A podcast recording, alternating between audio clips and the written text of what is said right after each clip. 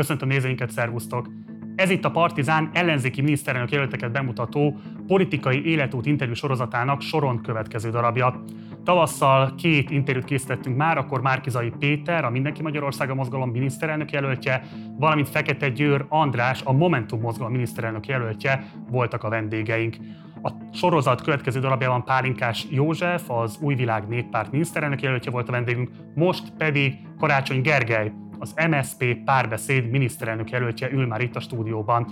Legnagyobb sajnálatunkra minden próbálkozásunk ellenére az elmúlt fél évben Dobrev Klára, a dé ká, illetve Jakab Péter, a Jobbik miniszterelnök jelöltjei nem találtak időpontot arra, hogy elfogadják a meghívásunkat és válaszoljanak a kérdéseinkre, ezért minden próbálkozásunk ellenére rajtunk kívülálló okok miatt a velük készített beszélgetéseket nem állt módunkban elkészíteni. Módunkban áll viszont kérdezni Karácsony Gergelyt, úgyhogy azonnal is kezdjük az interjút. Mielőtt azonban ezt megtennénk, mindenképpen iratkozzatok fel a csatornára, ha még nem tettétek volna meg, illetve ha szeretnétek látni a teljes vágatlan beszélgetést, akkor pedig fizessetek elő a Partizánra, a Patreon felületünkön keresztül, ehhez a linket megtaláljátok a leírásban, kezdjük!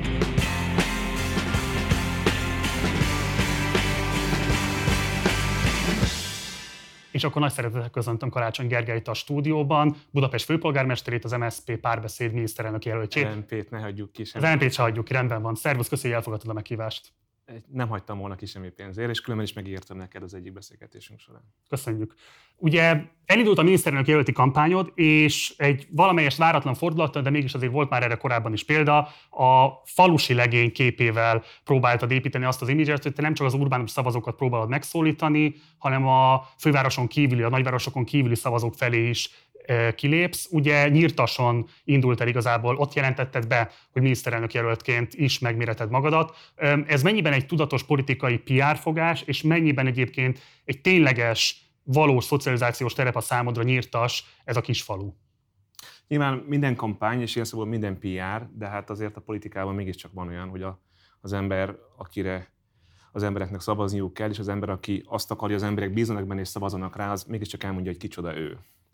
És egyébként ez a miniszterelnöki bejelentés, ez tulajdonképpen egy ilyen kvázi az én életutamat bemutató több helyszínes bemutatkozás volt, ahol valóban hát ott jelentettem az indulásomat, ahol én a gyerekkoromat töltöttem, utána Debrecenben és Budapesten folytattuk ugyanezt a bemutatkozást.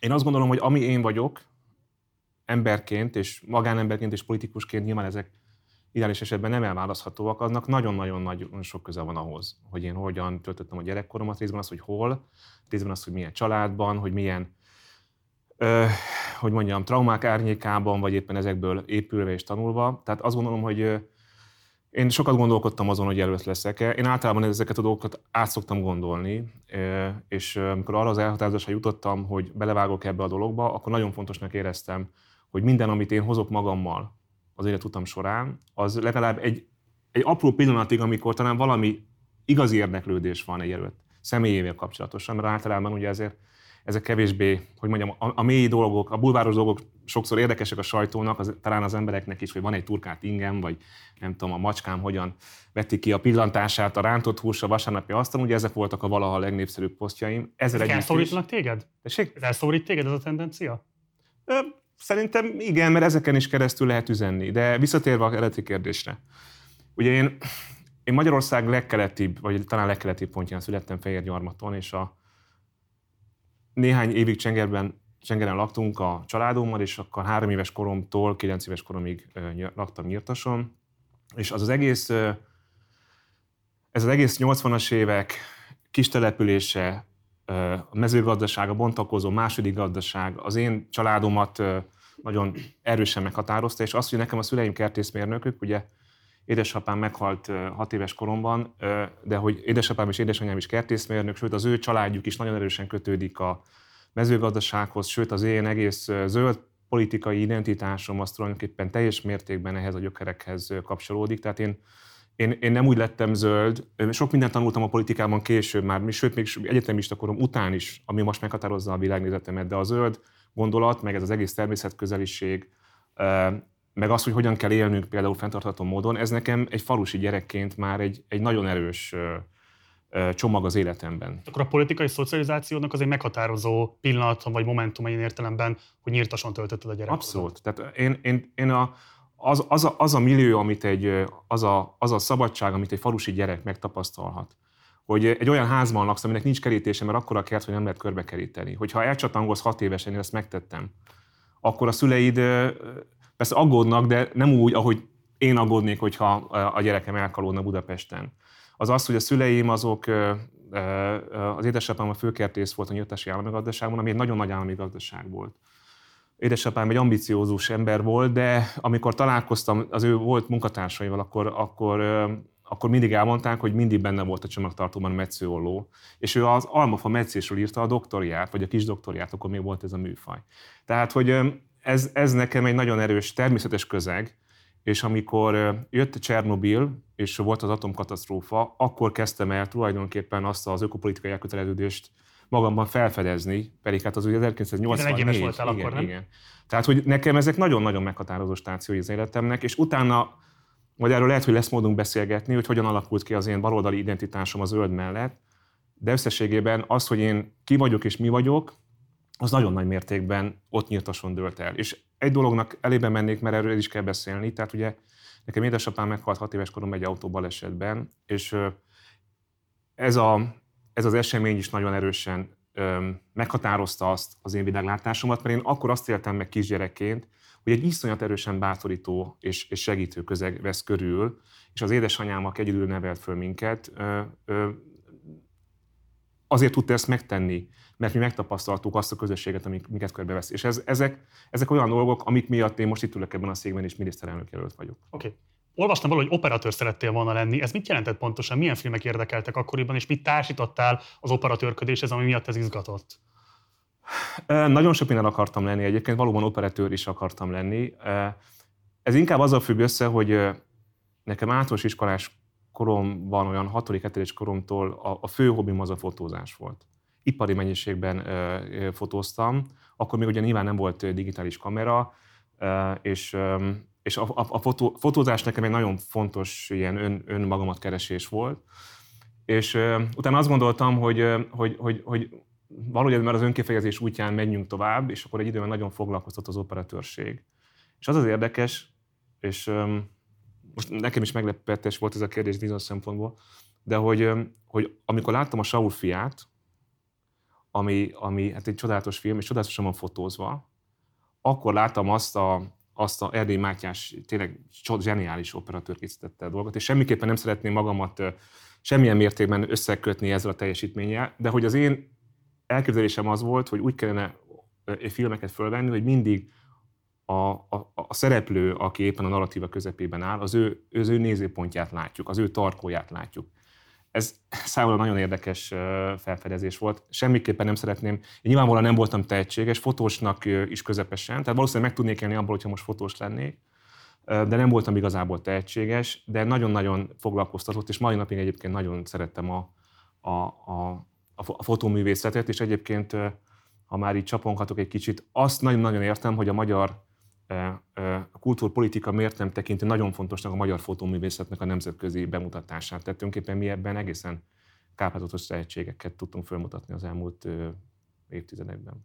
Ugorjunk egy kicsit az időben. kilencvenöttől kétezer-egyig voltál a Széchenyi Társadalomtudományi Szakkollégiumnak a hallgatója, vagy tagja pontosabban, és ez egy nagyon érdekes szintér, ugye ez alapvetően egy konzervatív jobboldali szakkollégiumnak van elkönyvelve, és egy érdekes életrajzi adalék volt, hogy kilencvennégyben, amikor volt a választás, és Horn Gyula kormányát megválasztották, azt egy ilyen mohácsi vészként értékelte igazából a szakkollégiumi kollektíva. Te osztoztál-e ebben a csalódottságban? Te is azt érezted-e, hogy ez a mohácsi vésszel egyenértékű, ez a választási eredmény? Hát egyrészt egy picit hagy árnyaljam, bár alapvetően nem ám ezt a valóságtól, amit mondasz. A Széchenyit ugye a rajból kilépő szakkollégisták, például Németh Zsolt, ugye külügyi, külügyi politikus a, a, a Fidesznek, azok alapították, és önmagában a névválasztás is, tehát ennek volt valóban a kilencvenes évek második felében, amikor oda jártam, a Széchenyinek volt egy ilyen típusú bukéja. Azt, hogy hogy kerültem oda? Az az egyik első kérdés. Én azért kerültem a Széchenyi Szakkollégiumba, mert a Széchenyi Szakkollégiumban lehetett nem közgázosoknak felvételizni. Uh-huh. És én valójában ezt megmondom őszintén, miközben iszonyatosan sok kaptam ettől a közösségtől, és szeretnék majd még erre visszatérni. Valójában eh, én azért, azért felvételiztem oda, hogy a Bence utcai kollégiumban lakassak. Ugye én az eltére eh, egész pontosan az első egyetemi évemet én a Károli Gáspár Református Egyetemen töltöttem, ahol egy, hát a kollégium az egy olyan hely volt, ahol az első, egy munkásszállásom vérett az egyetem egy-két szintet. Az első nap, amikor én, hogy mondjam, nagy hátizsákommal Debrecenben megérkeztem pesti diáknak, az első nap ott volt egy késelés, mert az egyik vendégmunkás megkéselt a portást. Tehát azt gondoltam, hogy lehet, hogy nem így szeretném az egyetemi évemet tölteni, és még Debrecenből, ahol én a gimnázium éveimet töltöttem, voltak nagyon kedves barátaim, egy, egy, egy, egy, egy nagyon közeli barátnőm, nem barátnőm volt, nagyon jó barátok voltunk, aki mondta azt, hogy jelentkezek én is a Széchenyiben, mert ez egy tök jó hely, nem nagyon értettem, hogy mi ez a szakkollégium még akkor, de hogy vannak ott képzések, az ember azt tanul, amit akar, nagyjából van szabad, ebben az értelemben van egy ilyen plusz képzési program is, és a lényeg az volt, hogy ez a Rádói utcai kollégiumban van. Ezt most én nem azért mondom, hogy csak akkor én nem tudtam még, hogy én hova felvételizek. És ezzel együtt is én a Széchenyitől iszonyatosan sokat kaptam, de ezzel pontosan együtt is... Várj, bocs, mert ugye te húsztól huszonöt éves korodig voltál ott, ez egy rendkívül fontos időszak, azt gondolom, a politikai szocializáció kialakulása. Nem, én, én kilencvenöttől kétezrig. És nem hetvenötben születtél? De. Ja, bocsánat, ja, az évszámokat félretettem. Igen, tehát én, én persze, abszolút. Tehát a, az nagyon fontos tudni, hogy, az, tehát, hogy a, ma a Széchenyiek szerintem ma már nem szeretnék, hogyha így, így identifikálnák őket. De ugye a kilencvenes évek második felében az, hogy valaki inkább idehúz, vagy inkább odahúz, hogy világnézetileg inkább egy konzervatív, vagy éppen egy baloldali szakkollégium, mint például egyébként ugye a té e cé volt, ami az ötödik emeleten volt, én mondok a másodikon, hogyha a té e cé-be lehetett volna a közgázról kívül is felvételizni, akkor én oda felvételizek, és akkor de lehet, hogy... neked akkoriban már volt egy ilyen kialakult világnézeti karaktered? Nem volt még. Nem, nem volt. És ne, de nem is, nem is tudtam, hogy a szakkollégiumoknak van egy világnézeti típusú világnézeti elosztottsága van. És ha te oda mentél a Széchenyibe, és ott alapvetően ez a konzervatív légkörvet körbe, a húsztól huszonöt éves korig, mondom még egyszer, nagyon érzékeny szerintem a politikai szocializáció szempontjából ez a korszak. Hogy nem hatott rád jobban, vagy pontosabban ennek ellenére hogyan lett belőled egy saját hivatkozásod alapján zöld baloldali politikus? Hát egyrészt a Széchenyi alapvetően, és a szakkollégiumok mindegyike alapvetően azért nem világnézeti, hanem, hanem szakmai és közösségi alapon működtek. Ugye ez egy társadalomtudományi szakkollégium volt, és mi nagyon-nagyon sok mindent tanultunk. Tulajdonképpen a szakkollégiumoknak a képzési rendszer az úgy nézett ki, hogy ha valami, valaki akar egy kurzuson tanulni, és összeszed hozzá elég embert, akkor ez a kurzus beindul. Én egyébként én tőlem nem állt ezzel együtt is, nem állt távol ez a fajta gondolkodás akkor, de tehát ma utólag visszatekint, ez fölfoghatatlan, hogy egy olyan, volt egy Magyarországnak egy olyan korszaka, amikor egy kollégiumban az semmilyen problémát és emberi feszültséget nem jelentett, hogy ki az, aki mondjuk zokó volt, amikor az osztrikben nyerték a választást, és ki az, aki egyébként nem, mert akkor is ott, a kollégiumban akkor is voltak olyanok, akik egyébként az akkori baloldalnak a támogatói voltak. Tehát azért csak nagyon... azért volt egy egységes megérés, hogy ez a Mohácsi vész, azt mondod, a kilencvenes választás. Nem, nem, ez, nem. Egy, ez egy nagyon leegyszerűsítő dolog. Az okay. Kétségtelen, hogy volt egy, az összes szakkollégium közül a legtöbb olyan típusú tematikát, amit a jobb középhez lehet sorolni. Például a, ugye a, a, a szakkollégiumnak a legfontosabb identitásképző, közösségképző eleme az aradi koszorúzás az aradi vértanúk napján. Ez például ez egy, ez egy nagyon régi hagyomány, és amikor ez a hagyomány indult a nyolcvanas években, eznek nyilván volt jelentéstartalma. Az egyik első ötvenhatos konferenciát szervezte a szakkollégium, de ezzel együtt is ez, ezt azért nem úgy kell, ez nem egy ideológiai képzésről szólt. Ez a, ez volt, egy, volt egy ilyen bukéja, és kétségtelen, hogy mondjuk Rogán Antal, vagy mondjuk Felföldi Zoltán, aki a Magyar Nemzetben ír publicisztikákat, én, tehát nekem ők, nem mondom, hogy barátaim voltak, de nagyon jó személyes viszonyban voltunk. De akkor ez nem jelentett igazából problémát. Ez mit jelent pontosan? Hát, hogy egy folyosón laktunk, dumáltunk rengeteget. Tehát, hogy ez, ezt úgy kell elképzelni, hogy... hogy ahogy jártál velük házi buliba?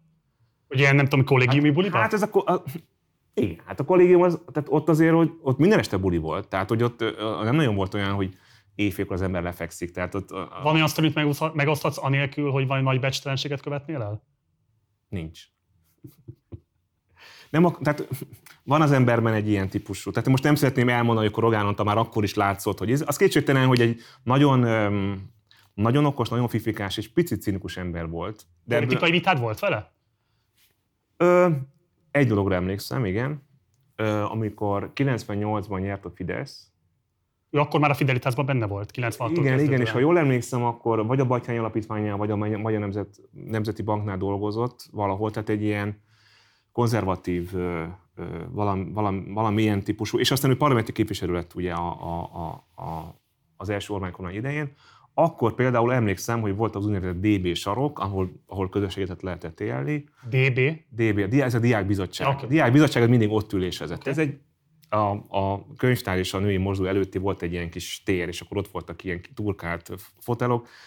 Hogy meg közegészségügyileg ne tud meg, tehát hogy mindegy, az, az, az egy rémálom, de minden más szempontból csuda jó hely volt. Na mindegy, és akkor ott emlékszem, hogy ma egyébként közismert társadalomkutató barátainkkal közösen kérdeztük azt a Dónitól, hogy de hát most a kisgazdáktól fog tokolécot kötni. Erre emlékszem. És mit válaszolt? Azt mondta, hogy igen. És hát ebben az értelemben persze. De ezt még azelőtt, hogy bejelentették volna igen, az Orbán igen, igen, igen, igen. Sőt, hát akkor emlékeim szerint voltak kifejezetten utasító válaszok ezzel kapcsolatosan, igen. De elmondta, hogy a szocikkal. Mert ugye ennek mi volt az alternatív? Egy em es zé pé-Fidesz kvázi nagy koalíció, és hosszasan elmondta, hogy, akkor, hogy hát a komcsikkal nem lehet. Nem fogadtad meg ezt a tanácsát ezek szerint? Hát nagyon sok minden változott azóta. Az kétségtelen, hogy akkor nekem ez, egy, ez, egy, ez, egy, ez nem volt magától érthetődő, hogy, hogy miért ne lehetne egy em es zé pé-Fidesz nagy koalíció. Oké, okay, fogunk még erről beszélni. Nagyon hamar beindult a politikai karriered. Igazából huszonhét évesen már a Mediánnak voltál a kutatásvezetője, később aztán kutatási igazgatója is. Politikai karrierről beszélünk? Hát azért egy politikatudományi karrier, hogyha lehet így mondani, elemző karrier, akkor az aki egyezünk? Azért, ez azért nagyon fontos, mert az én, az én elemzői attitűdöm az, az szintén, hogy mondjam, az a békeidők attitűdje volt. Tehát, hogy én, én... Mit, bocs, ezt, hogy, ezt fejtsd ki, mi az, hogy a békeidők attitűdje? Tehát mondjuk az, hogy például mondjuk a Medián mért egy adatot, és ez, ennek a publikálása kapcsán milyen bármilyen politikai szempontot figyelembe vegyünk.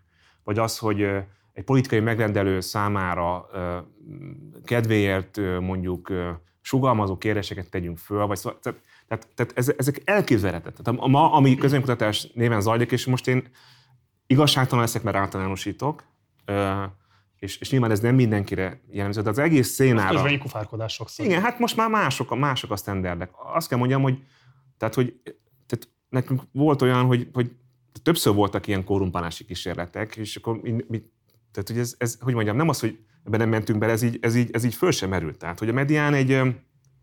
Nyilván le lehetett tudni, és ez nem, nem, nem, és ezzel önmagában semmilyen probléma nincsen. Ugye a Medián alapító, hogy Hannendra, aki nekem atyai jó barátom, ő es zé dé es szerintem alapító is volt, az es zé dé es-nél is sokat dolgoztunk, egyébként más pártoknak is dolgoztunk. Tehát mi magánbeszélgetésekben, a mi politikai, mi sokat politizáltunk, nyilván a politikával foglalkoztunk. De az, az, az, az, az teljes mértékben kizárt volt, hogy mi ne azzal a szemben nézzük a saját adatainkat, az egész közéletet, hogy megpróbáljuk ezt lehető legjobban érteni.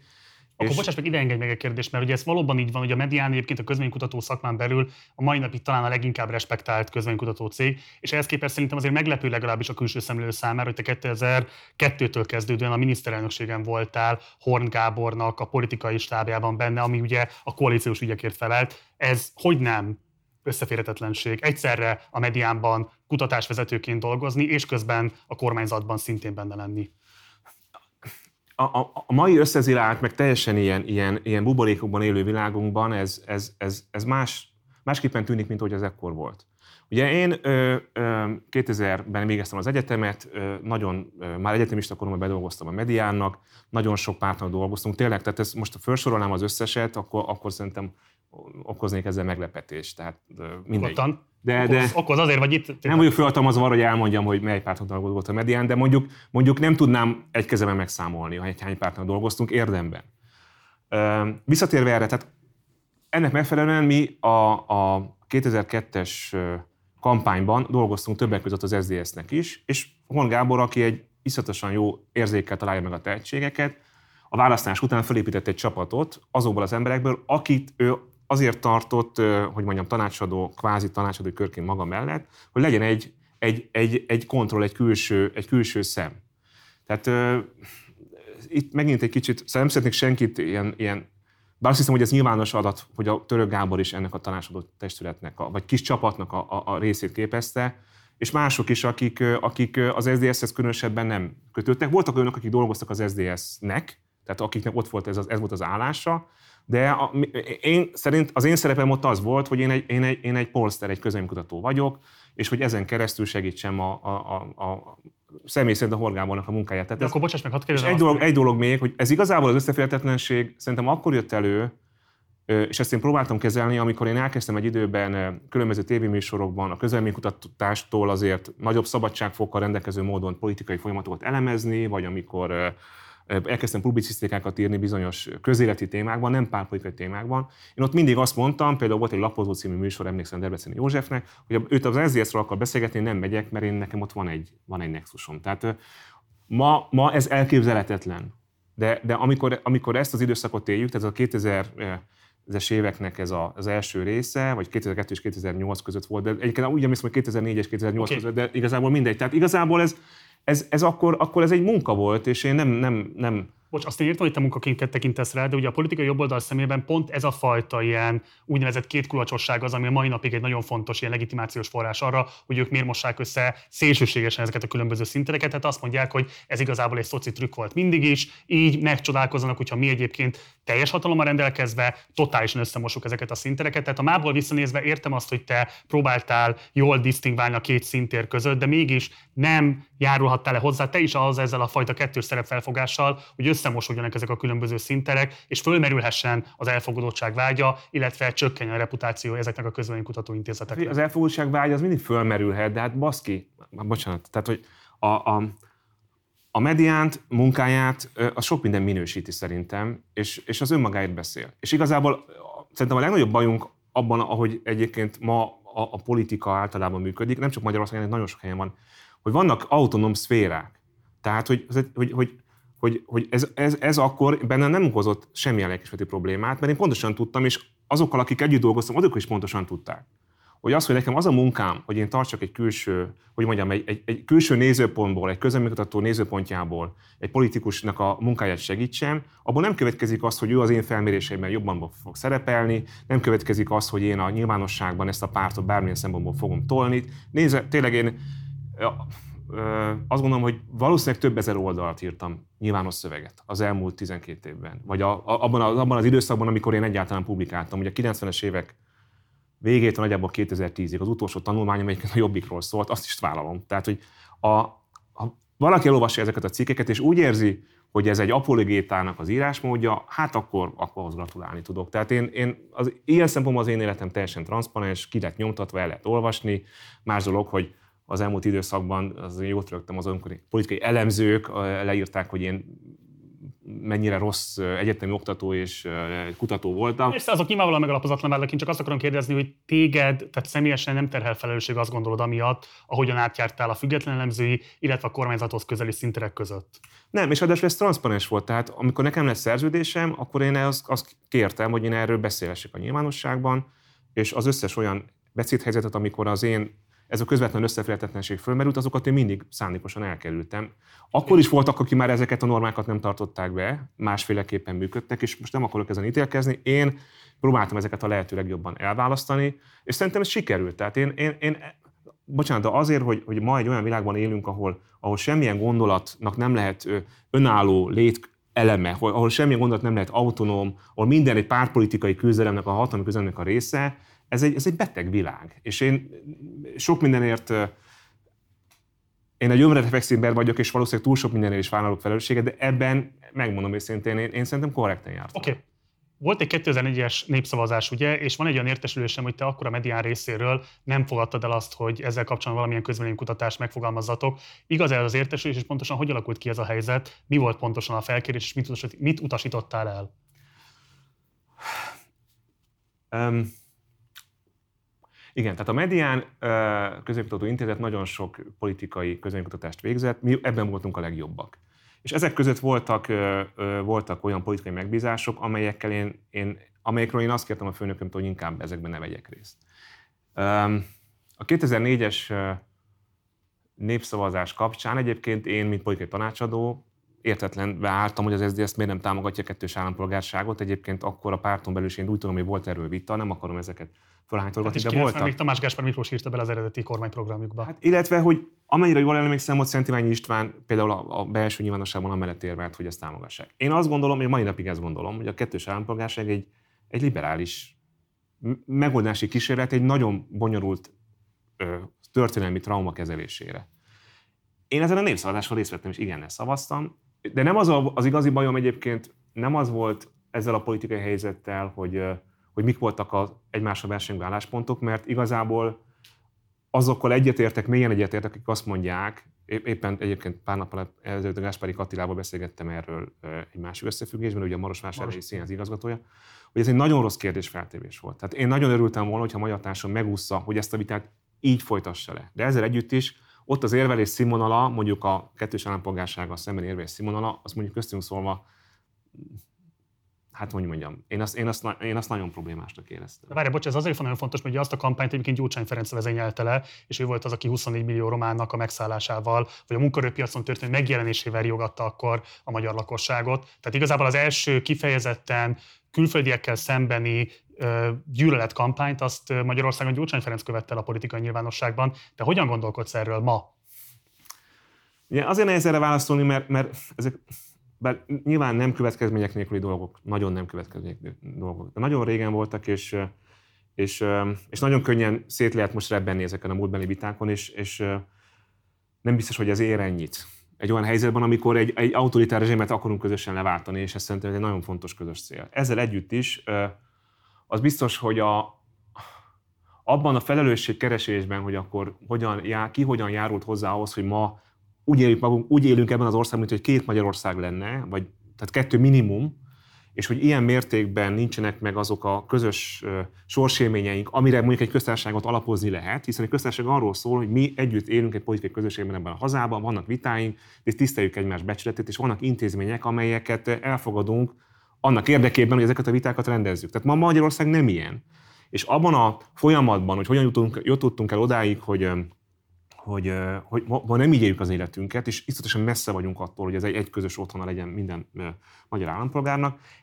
Ez egy nagyon hosszú történet, és itt mindig voltak határátlépések. Az kétségtelen szerintem a legnagyobb határátlépés, ha már kétezer-kettőről beszélünk, az az Orbán Viktor Testnevelési Egyetemen elmondott beszéde, amit én tényleg már akkor, amikor ez elhangzott, úgy értem, úgy értem meg, mint egy, mint egy sorstragédiát. Mint egy, tehát, hogy ez valami borzalom. Tehát amikor ilyen mértékben á, valaki a nemzet tehát ki akarja sajátítani saját magának egy politikai versenyben, ez, én éreztem, hogy valami ott eltört. Ugye kétezer-kettes kampányról beszélünk, és egyébként ö, ö, nyilván történetileg fel lehet bogozni, hogy ott kinek milyen szerepe volt, de hát akkor, akkor volt az Orbán-Nasszer megállapodás kapcsán, volt egy, valóban volt egy éles szóváltás, ahol elhangoztak ilyen erős mondatok. Ezek nyilván rendkívül szerencsétlenek. A kétezer-négyes vitában nekem, nekem nem az volt a bajom, hogy az akkori magyar, elsősorban nem ez volt a bajom, hogy a magyar kormány akkor a kettős állampolgárság ellen érvelt, hanem, hanem pont ezzel a, ezzel a, ezzel a gyűlöletkeltő módon. És ma már, hogy mondjam, hát ott az volt a politikai innováció. Ez, bocs, volt egy rendkívül toxikusan összerakott kérdés, ugye Patrubány Miklósék, igen, a igen. Magyarok Világszövetségének akkori elnöke, talán azóta is elnöke fogalmazta meg, belehergelte a Fideszt. Teljesen egyértelmű volt, hogy ez egy nagyon toxikus politikai helyzet, de erre nem az volt a válasza az akkori kormányzatnak, hogy azt mondta, hogy ez elfogadhatatlan, és így nem beszélünk a határokon kívül élő nemzettársainkról, hanem belementek és masszívan rájátszottak ezekre a xenofób hangokra. Szerintem ez hiba volt. Már csak azért is egyébként valószínűleg, mert ugye a mai nappal már választójoggal rendelkeznek ezek az állampolgárok, akiknek a száma a kétezer-huszonkettes választáson bőven lehet akár kétszázezer fölött is, tehát mandátum eldöntő lehet adott esetben az ő szavazatuknak a hova kerülése, és hát az látszik, hogy bennük a mai napig az aktív szavazatukkal élő állampolgárok részéről a mai napig egy sérelem, és emiatt konkrétan egyébként a Fidesznek kedvező döntéseket hoznak, amikor erre lehetőséget kapnak. Igen, de nem ez a legnagyobb baj ezzel szerintem, hanem az a, az a fajta sodródás, ami a harmadik köztársaság ö, ö, végét jelentette, hogy, a, hogy kétezer-tíz után így tulajdonképpen sikerült lépésről lépésre megfojtani ö, a rendszerváltás egyébként csodálatos alkotását. Ez egy olyan típusú társadalmi és, és társadalomlélektani folyamat tette lehetővé, amelyben nagyon sok ilyen határátlépés volt. Ezzel együtt, és én nem szeretnék, se nem dolgom ebben igazságot tenni a két fél között, se nem dolgom senkit ebben felmenteni, de, de azért a Fidesz bűne ebben, a, vagy a Fidesz hozzájárulása ez a folyamathoz, már ellenzékben, sőt az első kormány, Orbán kormány idejének a második felében összehasonlóan nagyobb, mint amilyen a baloldalé volt. De a baloldal is elkövetett hibákat. Én ezt... Um, Jóvá tehetőek ezek a hibák kétezer-huszonkettőig, hogy adott esetben egy ellenzéki formációnak is legyenek határon túli szavazói, akik azt érzik, hogy nem ellenük, hanem adott esetben értük is próbálkozik egy ilyen kormánykoalíció majd a hatalmat gyakorolni? Szerintem igen, de azért... Mi az a gesztus szerintem, ami ezt helyre tudja tenni, ha helyre kell tenni? Szerintem nem egy gesztus, hanem, hanem, hanem egy, egy jól működő és egy, a nemzetpolitikát úgy ért, újraértelmező köztársaságpárti kormányzás, amely, amely, amely lecsillapítja ezeket az indulatokat, de ez valószínűleg sok idő kell. És, és ennek nem is az a legfontosabb része, hogy akkor az erdélyi vagy a... Bár ugye érdemben ugye szavazati joggal nyilván az erdélyi magyarok vesznek részt a magyar belpolitikában, ami egyébként szerintem szintén egy borzasztó dolog. Én nem a választójog ellen érvelek, hanem az ellen a választójog ellen, ami jelenleg van. De nem ez a legnagyobb baj, hogy akkor ők hova szavaznak, hanem az, hogy az egész nemzet, tehát az a társadalom, vagy az a nemzet, amely a magáról a nemzetről vitatkozik, az nem tud arról vitatkozni, ami a nemzet érdekel. Ami valami beleragad a múlt vitájában, az nem tud a jövővel foglalkozni. Ez, ez egy közhelynek tűnik, de, de valójában a magyar belpolitika nagy vitái azok nem arról szólnak, hogy hogyan fogunk élni ebben a hazában, hanem az, hogy ki az, akinek joga van ebben a hazában élni. Nem arról beszélgetünk, hogy mi a nemzet érdeke, hogy milyen lenne egy nemzet érdekét szolgáló közoktatás, vagy, vagy, vagy, vagy, vagy hogyan kéne átszervezni, nem tudom, a közterület felügyeletet, amiket egy rohadt fontos kérdés lenne. Nem. Arról beszélgetünk, hogy ki legitim szereplője annak a közösségnek, amit úgy hívunk, hogy nemzet. És ez szerintem katasztrófa. És ebből a, én ebből a szempontból nézem ezt, és ebből a szempontból tartom ezt egy nagyon fontos problémának, és hát Bibon rengeteget írt erről. Tehát, hogy, hogy mi a kelet-közép-európai kisállamok nyomorúság az arról szól, hogy mi mindig aggódunk a nemzetünkért. És persze az aggodalom sokszor a nagyhatalmak játszóterén nézve magunkat, ez egy jogos aggodalom, de nagyon sokszor meg aggasztanak minket a nemzetünkért, hogy erről szól az egész Orbáni retorika tulajdonképpen. És ez azért tud működni, mert vannak állampolgárok, akik valóban joggal érezhetik azt, hogy, hogy, hogy itt a haza, haza sorsa az azon múlik, hogy mely politikai oldal van hatalmon. És ez mélységesen ellentétes a demokráciával, mint olyannal. Oké. Okay. A kétezer-hatos őszi eseményekről, illetve a kormányválságról sok helyen megemlékeztél már, de találtunk egy olyan bejátszást tőled, ami szerintem igazán izgalmas új szempontokat vett fel ennek az értelmezéséhez. Nézzük meg azt, hogy hogy beszéltél az összödi beszédről kétezer-hat környékén. Valószínűleg az összödi beszéd uh, úgy fog bevonulni szerintem a magyar politika kultúra történetében, mint az a vízválasztó, ahol a, az állampolgárok azok végleg felszámoltak a szocializmussal és a politikusok uh, népszerű ígéreteivel kapcsolatosan rendkívül szkeptikusakká váltak. Ez a beszéd pozitív hozadéka, legalábbis Karácsony Gergely szerint. A kutató úgy véli, hogy felerősítette az emberekben megszólítások miatti csalódottságot. És bár sokan gondolják, gondolhatják, hogy a tavaly őszi események nagy fordulatot hoztak, Karácsony szerint a politika ebbe szétfogja lett. Nehéz egy új játékot, vagy egy új darabot elkezdeni a politika színpadán, hogyha ugyanazok a színészek vannak. Na most nagyon erős érvek vannak a kormányoldalon, meg az ellenzék oldalon is, hogy, hogy maradjon a status quo. Tulajdonképpen a két vezér, ha úgy tetszik, az egymás kezét fogva marad a színpadon. Itt arról beszélsz, két dologról beszélsz legalább, többről is, de kettőről biztosan. Az egyik az az, hogy az embereknek a szociális kiábrándultsága az adott kormánnyal szemben, az mostanra tartalatlanná válik, és a másik pedig az, hogy nem elég intellektuálisan megújulni, hanem személyükben is meg kell újulni a, a változást kívánóknak. És egyébként beszélsz még kicsit arról is, hogy Orbán és Gyurcsány egymást tartják a hatalomban. Hogyan látod ezt a helyzetet ennyi év távlatából? Én kétezer-hat őszét már elsősorban nem összöd szempontjából látom, hanem a, valószínűleg ez a beszélgetés még a, a, az október huszonharmadikai események előtt volt, bár nem vagyok benne biztos, megmondom őszintén nem... Ezzel most engedj, mert a napot nem tudom megmondani. Igen, igen. Mert igazából szerintem ott, ott megint valami, valami eltört. Én az, összöd, az összödött... Nehéz ügy, én, én, én, benne nagyon diffúz érzemek voltak. Egyébként én valójában nem tudom, mit mondok ebben az interjúban. Tehát azt látom, hogy valamit akartam mondani, de, de, de köztünk szóval kicsit zavaros, ami itt elhangzik.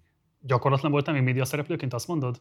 Öm, nem, nem, nem. Hiszen akkor mondjuk a kétezer-hatos választáson az er té el Klub főműsor idejében voltam elemző. Tehát, hogy, de hát ugye ott számokat kellett mondani, választókerületeket, esélyeket, empirikus dolgokat, tehát egy kicsit ilyen földhöz ragadtabb dolog. Ez egy olyan típusú megkeresés volt, ami azért ezzel a komfortzónán kívül van. Ma azt gondolom, hogy, hogy október huszonharmadika az, az meg, olyan szemben volt egy vízválasztó, hogy most tényleg, és azért vagyok kicsit zavarva, mert, mert, mert ezek nagyon régen voltak, és tudom, hogy a műsornak az a lényege, hogy, hogy, hogy, hogy beszéljek mindenről, ami velem történt, mielőtt beérkeztem abba a pozíció, hogy miniszterelnök jelölt vagyok. De hogy ezek már annyira annyira régi viták. De ezzel együtt, és én azt gondolom, hogy október kétezer-hat ősze és a... Tehát képzeljük el azt, hogy most lenne egy nagy ellenzéki tüntetés. Képzeljük el azt, hogy ezen a tüntetésen a rendőrség szakterületlenül lép föl, dezorientált, és, és állampolgárok fizikai épsége sérül súlyosan. Mit gondolna ma az ellenzéki szavazó erről? És én azért tartom ezt fontosnak elmondani, mert amikor meg akarjuk érteni azt az egész drámát, amiben tizenkét éve élünk, hogy hogyan érkeztünk meg kétezer-tízhez, akkor ezeket a kérdéseket nem most már, ezt egyébként régebben meg kell volna tennünk, de hogyha már is így rákérdezte, akkor, akkor próbáljuk meg ennek a másik oldalát megnézni. kétezer-tizenhat. október huszonharmadikán, itt egyébként nem messze most beszélgetünk, volt egy nagy színpad a Blaha Lujza téren, és én megkérdeztem az ott lévő, egyébként alapvetően dé ká szimpatizáns részvevőktől, hogy ugye mennyire hiányzik, hogy nincsenek itt velünk a jobboldali demokraták. És én azt mondtam, hogy azért nincsenek itt, mert tíz éve ott maradtak az Asztóriánál. Tehát, és akkor ez már nagyon közvetlenül kapcsolódik ahhoz, hogy én hogyan lettem politikus. Amikor, amikor az október huszonharmadika volt, akkor én, én, én nem tudtam, hogy mit gondoljak erről, őszintén teljesen sokkolva voltam. És egy barátom kezemben nyomott egy és cikket. Az és cikket egy Rauschenberger Péter nevű ember írta, aki azóta, én akit én nem ismertem, nem csak személyesen, egyébként sem, szégyellem, de még akkor nem ismertem. Aki azt írta le, hogy, hogy most nagyon fontos lenne, hogy a liberálisok, a jobboldali szavazók emberi jogaiért kiálljanak ebben az ügyben. És hogyha ez elmarad, akkor köztársaság meg fog halni. Rauschenberger Péter írta az el en pé alapító okiratát pár évvel később, amit, amit én ma is egy nagyon közel, magamhoz nagyon közel álló szövegnek gondolok. Tehát ott, ott megint eltört valami, és én nem akarok, tényleg én a dé ká-val való együttműködésnek nagyon régóta híve vagyok. Ezzel együtt is, ez szerintem ezek, ezeket érdemes egy kicsit tisztába tenni, mert... De akkor tegyük tisztába, bocs, amit itt mondasz, hogy a két főszereplő egymást tartja a színpadon. Egyetértesz azzal, hogy Orbán számára Gyurcsány, Gyurcsány számára Orbán a legideálisabb ellenfél? Hát nézd, ma Budapest utcáin Stop Gyurcsány, Stop Karácsony petíciókat gyűjtenek. Ezeket segít, vagy inkább árt szerinted? Szerintem árt. Szerintem árt. Nem értesz az, egyet azzal az elemzői hozzáállással, hogy igazából a kormányzat ezzel próbálja segíteni a kampányodat? Az égszerelmére a, az elmúlt hetekben a, a Facebookon és a YouTube-on feladott lejárató, Fidesz célját szolgáló lejárató hirdetések nem tudom, hetven százaléka rólam szól. A száz hatvan millió forintot költöttek majd újságban. Hát minden nap elköltenek másfél millió forintot. Jó, de bocs, egyébként kijelölhet téged ellenfélként is, tehát okozhatja pont azt az ellenzéki szavazókban, hogy azt mondják, hogy tessék tőle félnek. Én most nyilván az én kampányom arról szól, hogy megpróbálom ezt átfordítani, és, és megpróbálok, hogy mondjam, az ő, tehát az, az ő támadásaikat természetesen a saját karakterem építésére próbálom szolgálni, de nekik, nekik, nekik nem én vagyok a jó ellenfél, én ebben egészen biztos vagyok. Ki akkor a jó ellenfél szerinted?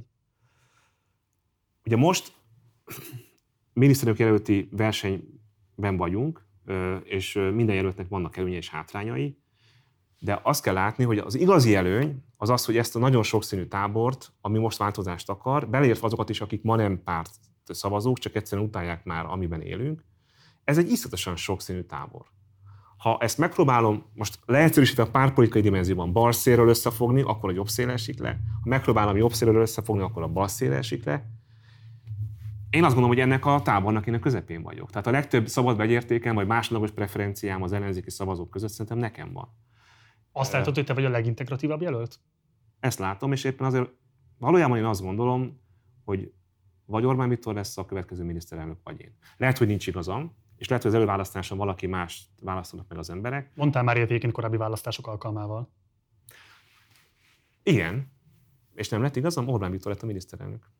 Tehát azt akarom csak mondani, hogy, hogy euh, én pontosan azért indultam el a, a, a, a miniszterelnök előválasztáson, és azért álltam bele ebbe a küzdelembe, tudva azt, hogy egyébként ez, tehát azért ez iszonyat, amit, amit nekem most el kell viselni. Tehát az olyan viccesen hangzik, hogy akkor, érted, nekem is van családom, meg vannak barátaim, meg szóval, hogy tehát ipari mennyiségű ö, fekália az úton a nyakadba, azért ez... Melyik az elviselhetetlen? Az, ami a kormányzattól érkezik, vagy az, ami az elvilegben szövetségeseittől?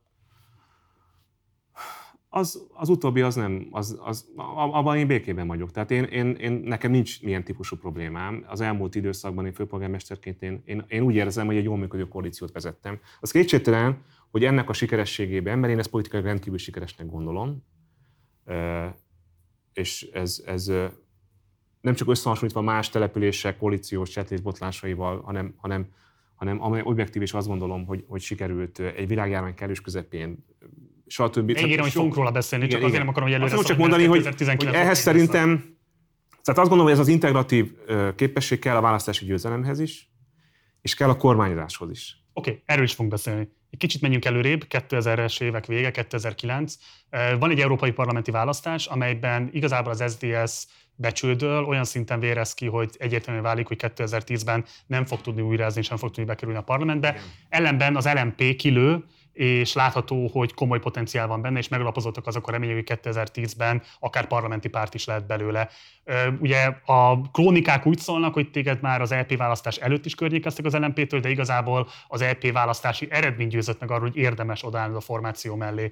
Na most az es zé dé es-ben, illetve az el em pében veled szemben kritikusok a mai napig fölhánytorgatják azt, hogy ez igazából egy olyan zsilipelés volt, aminek a szándéka az lehetett, hogy információkat lehessen szerezni az el em pé belső állapotáról. Mit gondolsz arról a kritikáról, nevezetesen, hogy te egy ilyen tudatosan beejtő, ernyőzött figura lennél az el em pében? Ez, ez, ez, ez nagyon messze van a valóságtól, és akkor finoman fogalmaztam. Mi a valóság akkor ezzel szemben? A valóság az, hogy kétezer-nyolcban, amikor az el em pé már elkezdett megszerveződni társadalmi mozgalomként elsősorban, vagy akkor még nem volt világos, hogy ez párt lesz, bár nyilván én azt gondoltam, hogy nyilván odáig el fog jutni. És ugye ne felejtsük el, hogy volt egy közös siker élmény, ugye Sólyom László köztársasági elnöksége, akinek én nagyon nagy ö, híve voltam, és akkor én nagyon örültem, hogy ez, ö, hogy ez akkor megvalósult. Egyszerűen száz, olyan kétezer-nyolc környékén a, az, a, a későbbi el em pé elkezdett szervezni beszélgetéseket a, a, az Asztóriánál a, a, a Teforkertben, és, ö, és engem oda többször meghívtak, akkor találkoztam emberekkel, akkor is ismertem a Schiffer Andrást, Rauschenberger Pétert. Az el em pé környékén nagyon sok barátom ö, ö, ö, részt vett, ö, mocorgott, és valójában ugye a beszélgetésünk egy korábbi pontján mondtam azt, hogy nekem egy nagyon-nagyon kisgyerekkorom óta ö, egyre tudatosabbá váló zöld elkötelezettségem volt.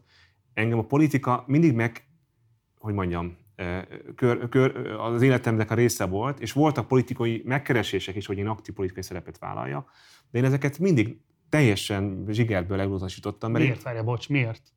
Mert én azt gondoltam, és ez a válaszom, hogy én, én, ha lesz Magyarországon egy zöld párt, annak én tudnék tagja lenni, de egyébként más engem nem érdekel.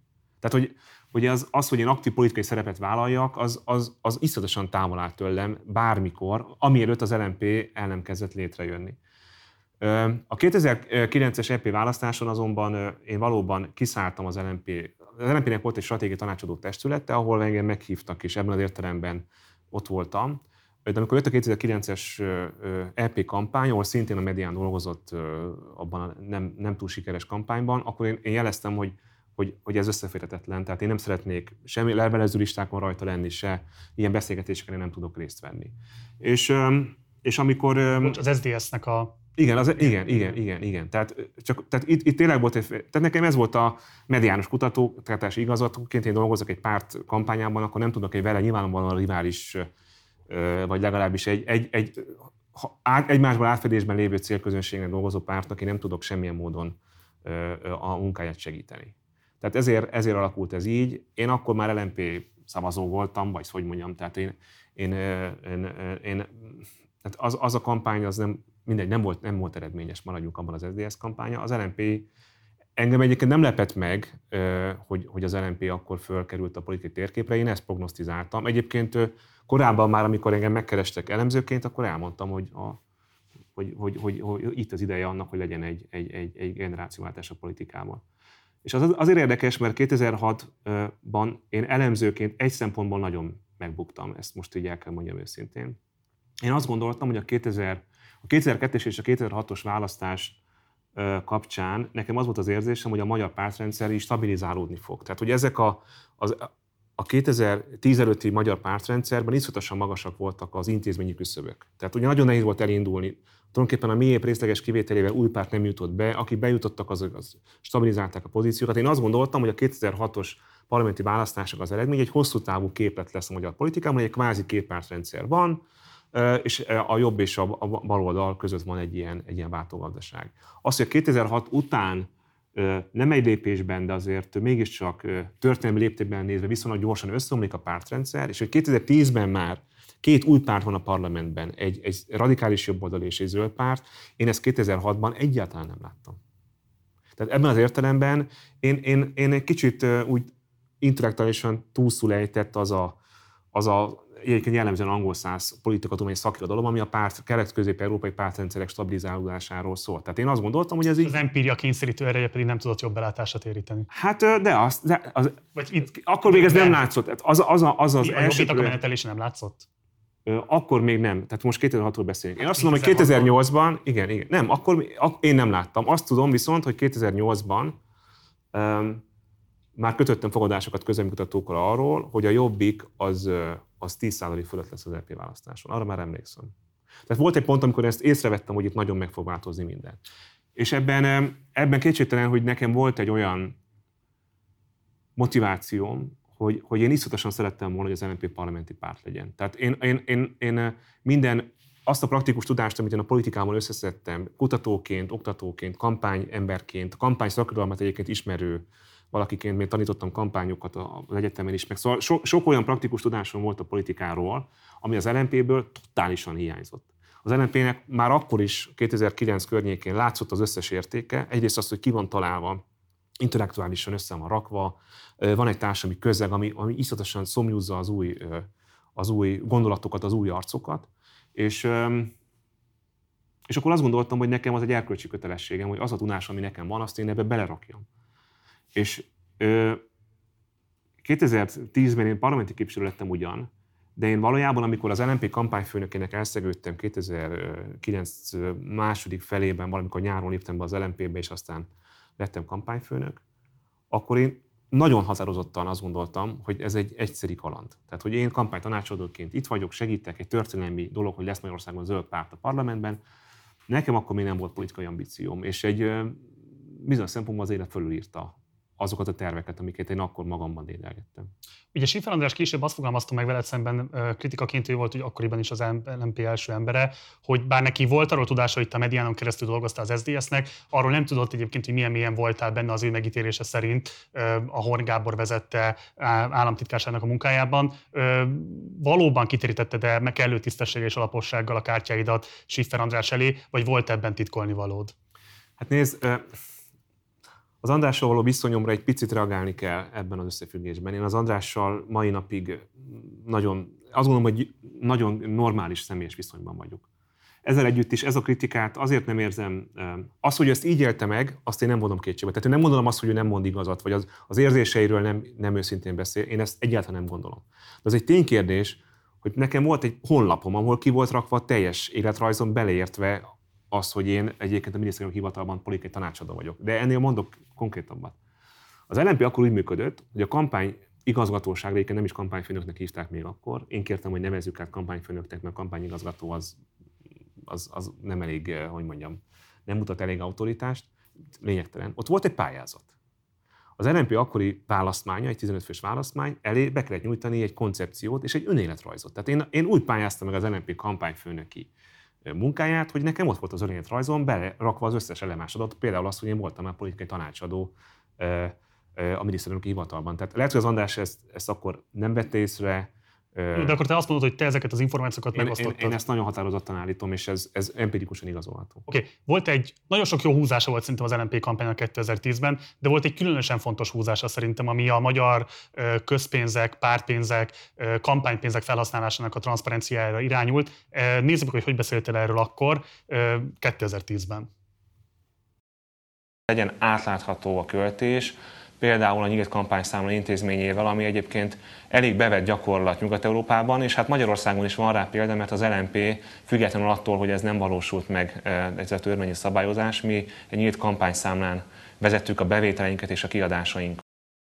Kiadásaitokat. kétezer-tíz után beszéltél erről, de lényeg az, hogy a kétezer-tízes gyakorlatra hivatkoztál, amikor valóban nyílt kampányszámlátok volt. Fogod-e követni ezt a gyakorlatot, hogyha miniszterelnök jelöltje leszel az ellenzéknek? Igen.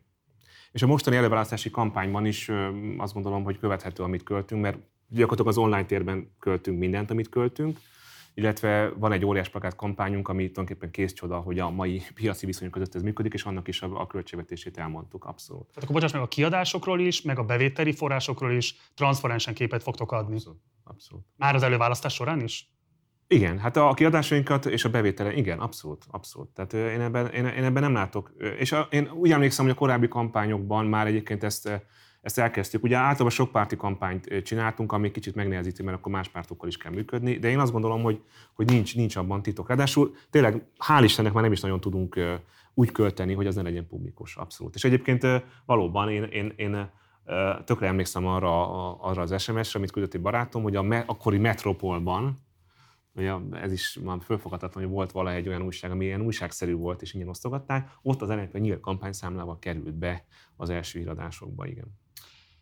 Számos konfliktusa veszte az en el pének ezt a kétezer-tíz kétezer-tizenegy közötti időszakát, de van egy konfliktus, ami szerintem abszolút alultárgyalt a jelentőségéhez képest, miközben valószínűleg alapvetően meghatározta azt, hogy később milyen sikereket tud elérni a párt. Ez nevezetesen pedig a kétezer-tizenegy nyarán beadott, aztán kétezer-tizenegy végén, tizenkettő elején végül hitelesített népszavazási kezdeményezések voltak, amiben ugye négy népszavazási Igen. kezdeményezés átment, ami egészen rendkívüli, ugye azóta nagyon kevés ilyen helyzet volt, most ugye pont kettő ilyen népszavazási kezdeményezés megint átment a hivatalon. De most menjünk végig vissza ez a kétezer-tizenketteshez. Ugye itt az a négy kérdés merült föl, hogy a munkatörvénykönyvében száz napnál hosszabban ne lehessen próbaidőre alkalmazni embereket, hogy a szabadságolások háromnegyedét a munkavállalók vessék és határozhassák meg, hogy az álláskeresési járadék megnövelődjön kilencven napról kétszázhatvanra, ez most ugye a Covid időszakban aztán különösen újra életszerű, de vagy időszerű, de egyébként is az lenne, illetve a tankötelezettségi korhatárt szeretitek volna visszaállítani tizennyolc évre. Az en el pén belül a kritikusaid úgy fogalmaznak, hogy az, hogy ez a népszavazási kezdeményezés nem tudott összegyűjteni megfelelő számú aláírás, ugye kétszázezer aláírás kellett volna Igen. hozzá, ez a te alapvető és elsődleges politikai baklövésed hibád, és az, hogy ez nem tudott megvalósulni, ez igazából készítette elő azt a lejtmenetet, ami aztán a párt szakadását is előkészítette. Mit gondolsz erről a kritikáról, és mi volt a te szereped, ha volt mulasztásod adott esetben a népszavazási kampányban? Valójában az a helyzet, és um, ugye én kétezer-tízben kétszer is kampányfőnöke voltam az en el pének. Az első kampányunk az, az, az egy dübörgő siker volt, ugye hét egész öt százalékkal bejutottunk a parlamentben. Az önkormányzati választási eredmény pedig én egy reális eredménynek gondolom. Nyilván akkor, én azt gondolom, hogy nyilván nagyjából azt az eredményt értük el, ami akkor reális volt, hiszen ott nagyon nagy szervezeti beágyazottságot feltételezett volna, de Budapesten ott is tíz százalék környékén szerepeltük. De ennek a kampánynak nem én voltam a kampányfőnöke. Tehát ö, ö, nem tudom, hogy ki, ki, ki adta ezt a bogarat a fületbe, de konkrétan az történt, akkor elmondom, hogy én ezt hogyan éltem meg. Nyilvánvaló volt, hogy egy iszonyatos nagy politikai siker kapujában van az en el pé.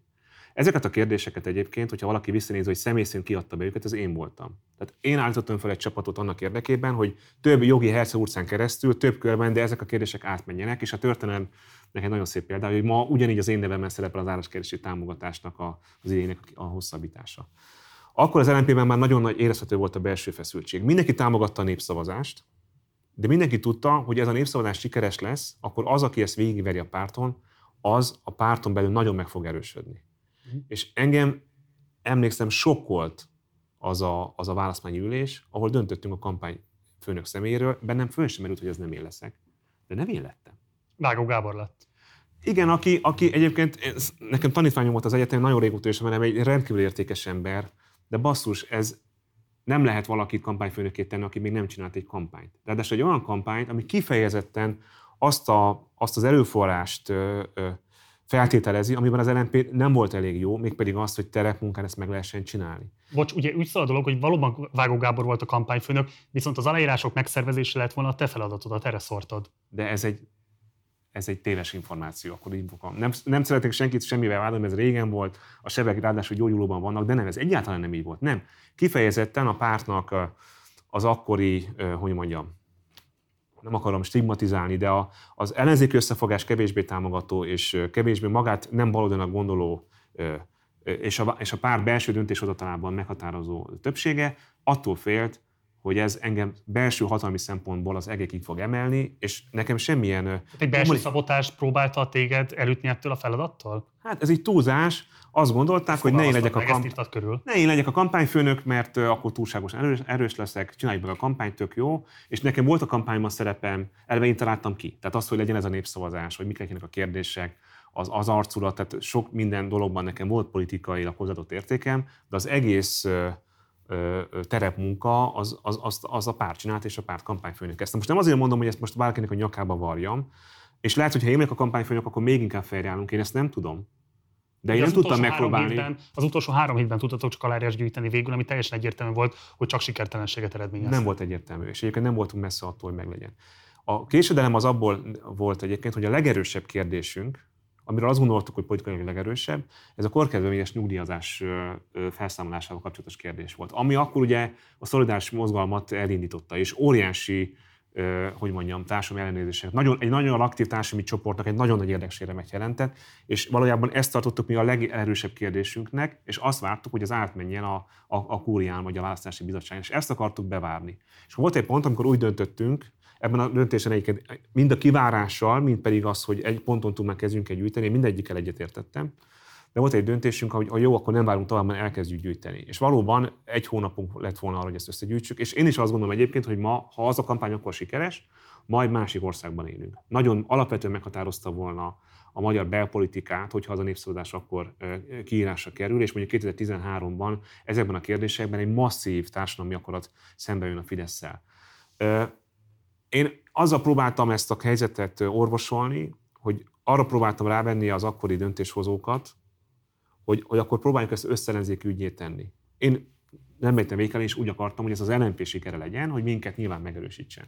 De amikor látszott, látszott, hogy ez nem fog menni, akkor próbáltam volna ezt, vagy mondjam, valami politikai koalíciót beépíteni emögé, nyilván elsősorban az em es zé pé bevonásával, de ez, ez akkor késő is volt, mi se akartuk, ők se akarták, tehát akkor ez az egész belállt a, belállt a földbe, amit én tényleg nagyon sajnálok, de, de De ezzel kapcsolatosan megmondom őszintén, semmilyen rekréforralásom azért nincsen, mert egyszerűen engem, mondom, engem sokkolt, hogy most akarunk kampány, új kampányfőnököt találni egy olyan feladatra, ami láthatóan most tudunk dombontani nagyot a magyar politikában. Ugye a pártszakadásban a te szervedet kritizálók szokták megfogalmazni azt, és akkor itt Schiffer Andrást fogom idézni, aki nekünk adott interjúban fogalmazott úgy, hogy igazából ö, annyiban volt tudatos az, hogy elszabotálódott ez a fajta kampány, mert azt bizonyította be, hogy az el en pé önmagában alkalmatlan arra, hogy egy ilyen nagy volumenű politikai kampányt össze tudjon szervezni, és éppen ezért fontos az, hogy ez bizonyítja azt, hogy egyedül nem megy, vagyis elindíthatja az el en pén belül azt a fajta folyamatot, ami végül azt eredményezi, hogy egy összefogásban a korábbi pártelitekkel együttműködik a kétezer-tizenegyes választáson. Volt-e ilyen stratégia vagy taktika a részedről, ami esetleg motiválta a mozgásod? Dehogyis nem. Én azt akartam, hogy az el en pé felnőjön arra a szerepre, hogy, hogy a, a régi baloldal és az új társadalmi mozgalmak között egy hidat képezve legalább a nevezzük úgy, a Fidesztől balra lévő pártoknak a koalíciójának az élére tudjon állni. Tehát az én politikai stratégiám az, az nem arról szólt, hogy az el en pé becsicskol, egyáltalán nem. Hogy az el en pé próbáljon meg legalábbis egy súlycsoportba kerülni mondjuk a, a többi párttal. És egyébként ez a stratégia, ez működőképes volt. Ma már senki nem emlékszik rá, de én igen. kétezer-tizenegyben, ugye volt egy vált, az András volt a párt frakcióvezetője, az el en pé frakcióvezetője, és az András lemondott, jól emlékszem, akkor kétezer-tizenegy januárjában. De valami, valahogy, valahogy így. És kétezer utána Jávor Benedek volt a frakcióvezető, és, és mi elkezdtük ezt a politikai stratégiát vinni. Ennek a stratégiának még egyszer mondom, nem az volt a lényege, hogy az el en pé, az el en pé, hogy mondjam, kicsiségében bizonyítsuk ahhoz, hogy nagyokkal össze kelljen állni. Nem, hogy az el en pé egy súlycsoportba kerüljön azokkal a pártokkal, amelyek kapcsán nekünk is van kritikánk, de hogyha egy, elég, egy, hogy mondjam, elég sok politikai súlyt tudunk képviselni, akkor egyszerre tudunk valami fajta széleskörű társadalmi koalíciót kialakítani, és egyébként hitelesíteni azt, hogy ez a, ez a politika megújításával jár együtt. És abban az időszakban, kétezer-tizenegy közepén az el en pé tíz százalék fölött volt az összes felmérésben, és úgy, hogy az em es zé pé egyébként harminc százalékon állt. Ezt azért tartom fontosnak elmondani, mert nekünk nem volt a stratégiánk, hogy az em es zé pét kicsinyítsük, egyáltalán nem. Az volt a stratégiánk, hogy az el en pét felnővesszük arra, hogy egy súlycsoportban legyen ezeket a pártokkal, és akkor már egyébként az em es zé pé és az el en pé támogatottság a Fidesz fölött volt. Tehát, és ennek a, ennek a politikának volt egy nagyon fontos eszköze a népszavazási kezdeményezés, és az, hogy elkezdtünk egy nagyon tudatos a, a szavazótáborunk koherenciáját növelő politikát végezni, ami azért nem volt magához értetődő, mert az el en pére kétezer-tízben nagyon sokféle ember szavazott. Az, hogy lehet más, az nagyon sokféleképpen lehet más a politika.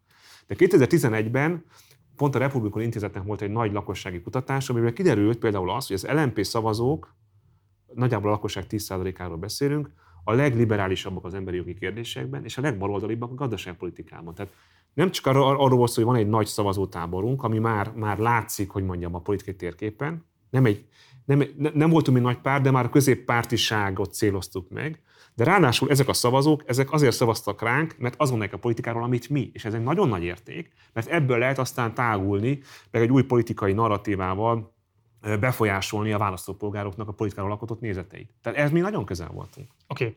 Megkövetkezik végül a Pártszakadás, és Párbeszéd Magyarországért néven hoztok létre több társaddal együtt egy új formációt, amely hosszas húzavona után végül egyébként az Együttel alkott pártszövetséget, és közeledünk a kétezer-tizenegyes választásokhoz, amikor kétezer-tizenhárom őszén fölmerül az alapvető dilemma, hogy Bajnai Gordon vagy Mesterházy Attila legyen-e a vezetője ennek a pártszövetségnek. Ugye Bajnai Gordon vezet a közvéleménykutatásokban Mesterházy Attila fölött, ezért ti azt javasoljátok, hogy közvéleménykutatás alapján legyen eldöntve, hogy ki a pártlistának a vezetője. Mesterházy Attila viszont azt mondja, hogy legyen előválasztás, nyilván arra appellálva, hogy egyébként szervezettségben, politikai gépezet megalkotottsága tekintetében az em es zé pé messze a legszervezettebb párt volt akkor még.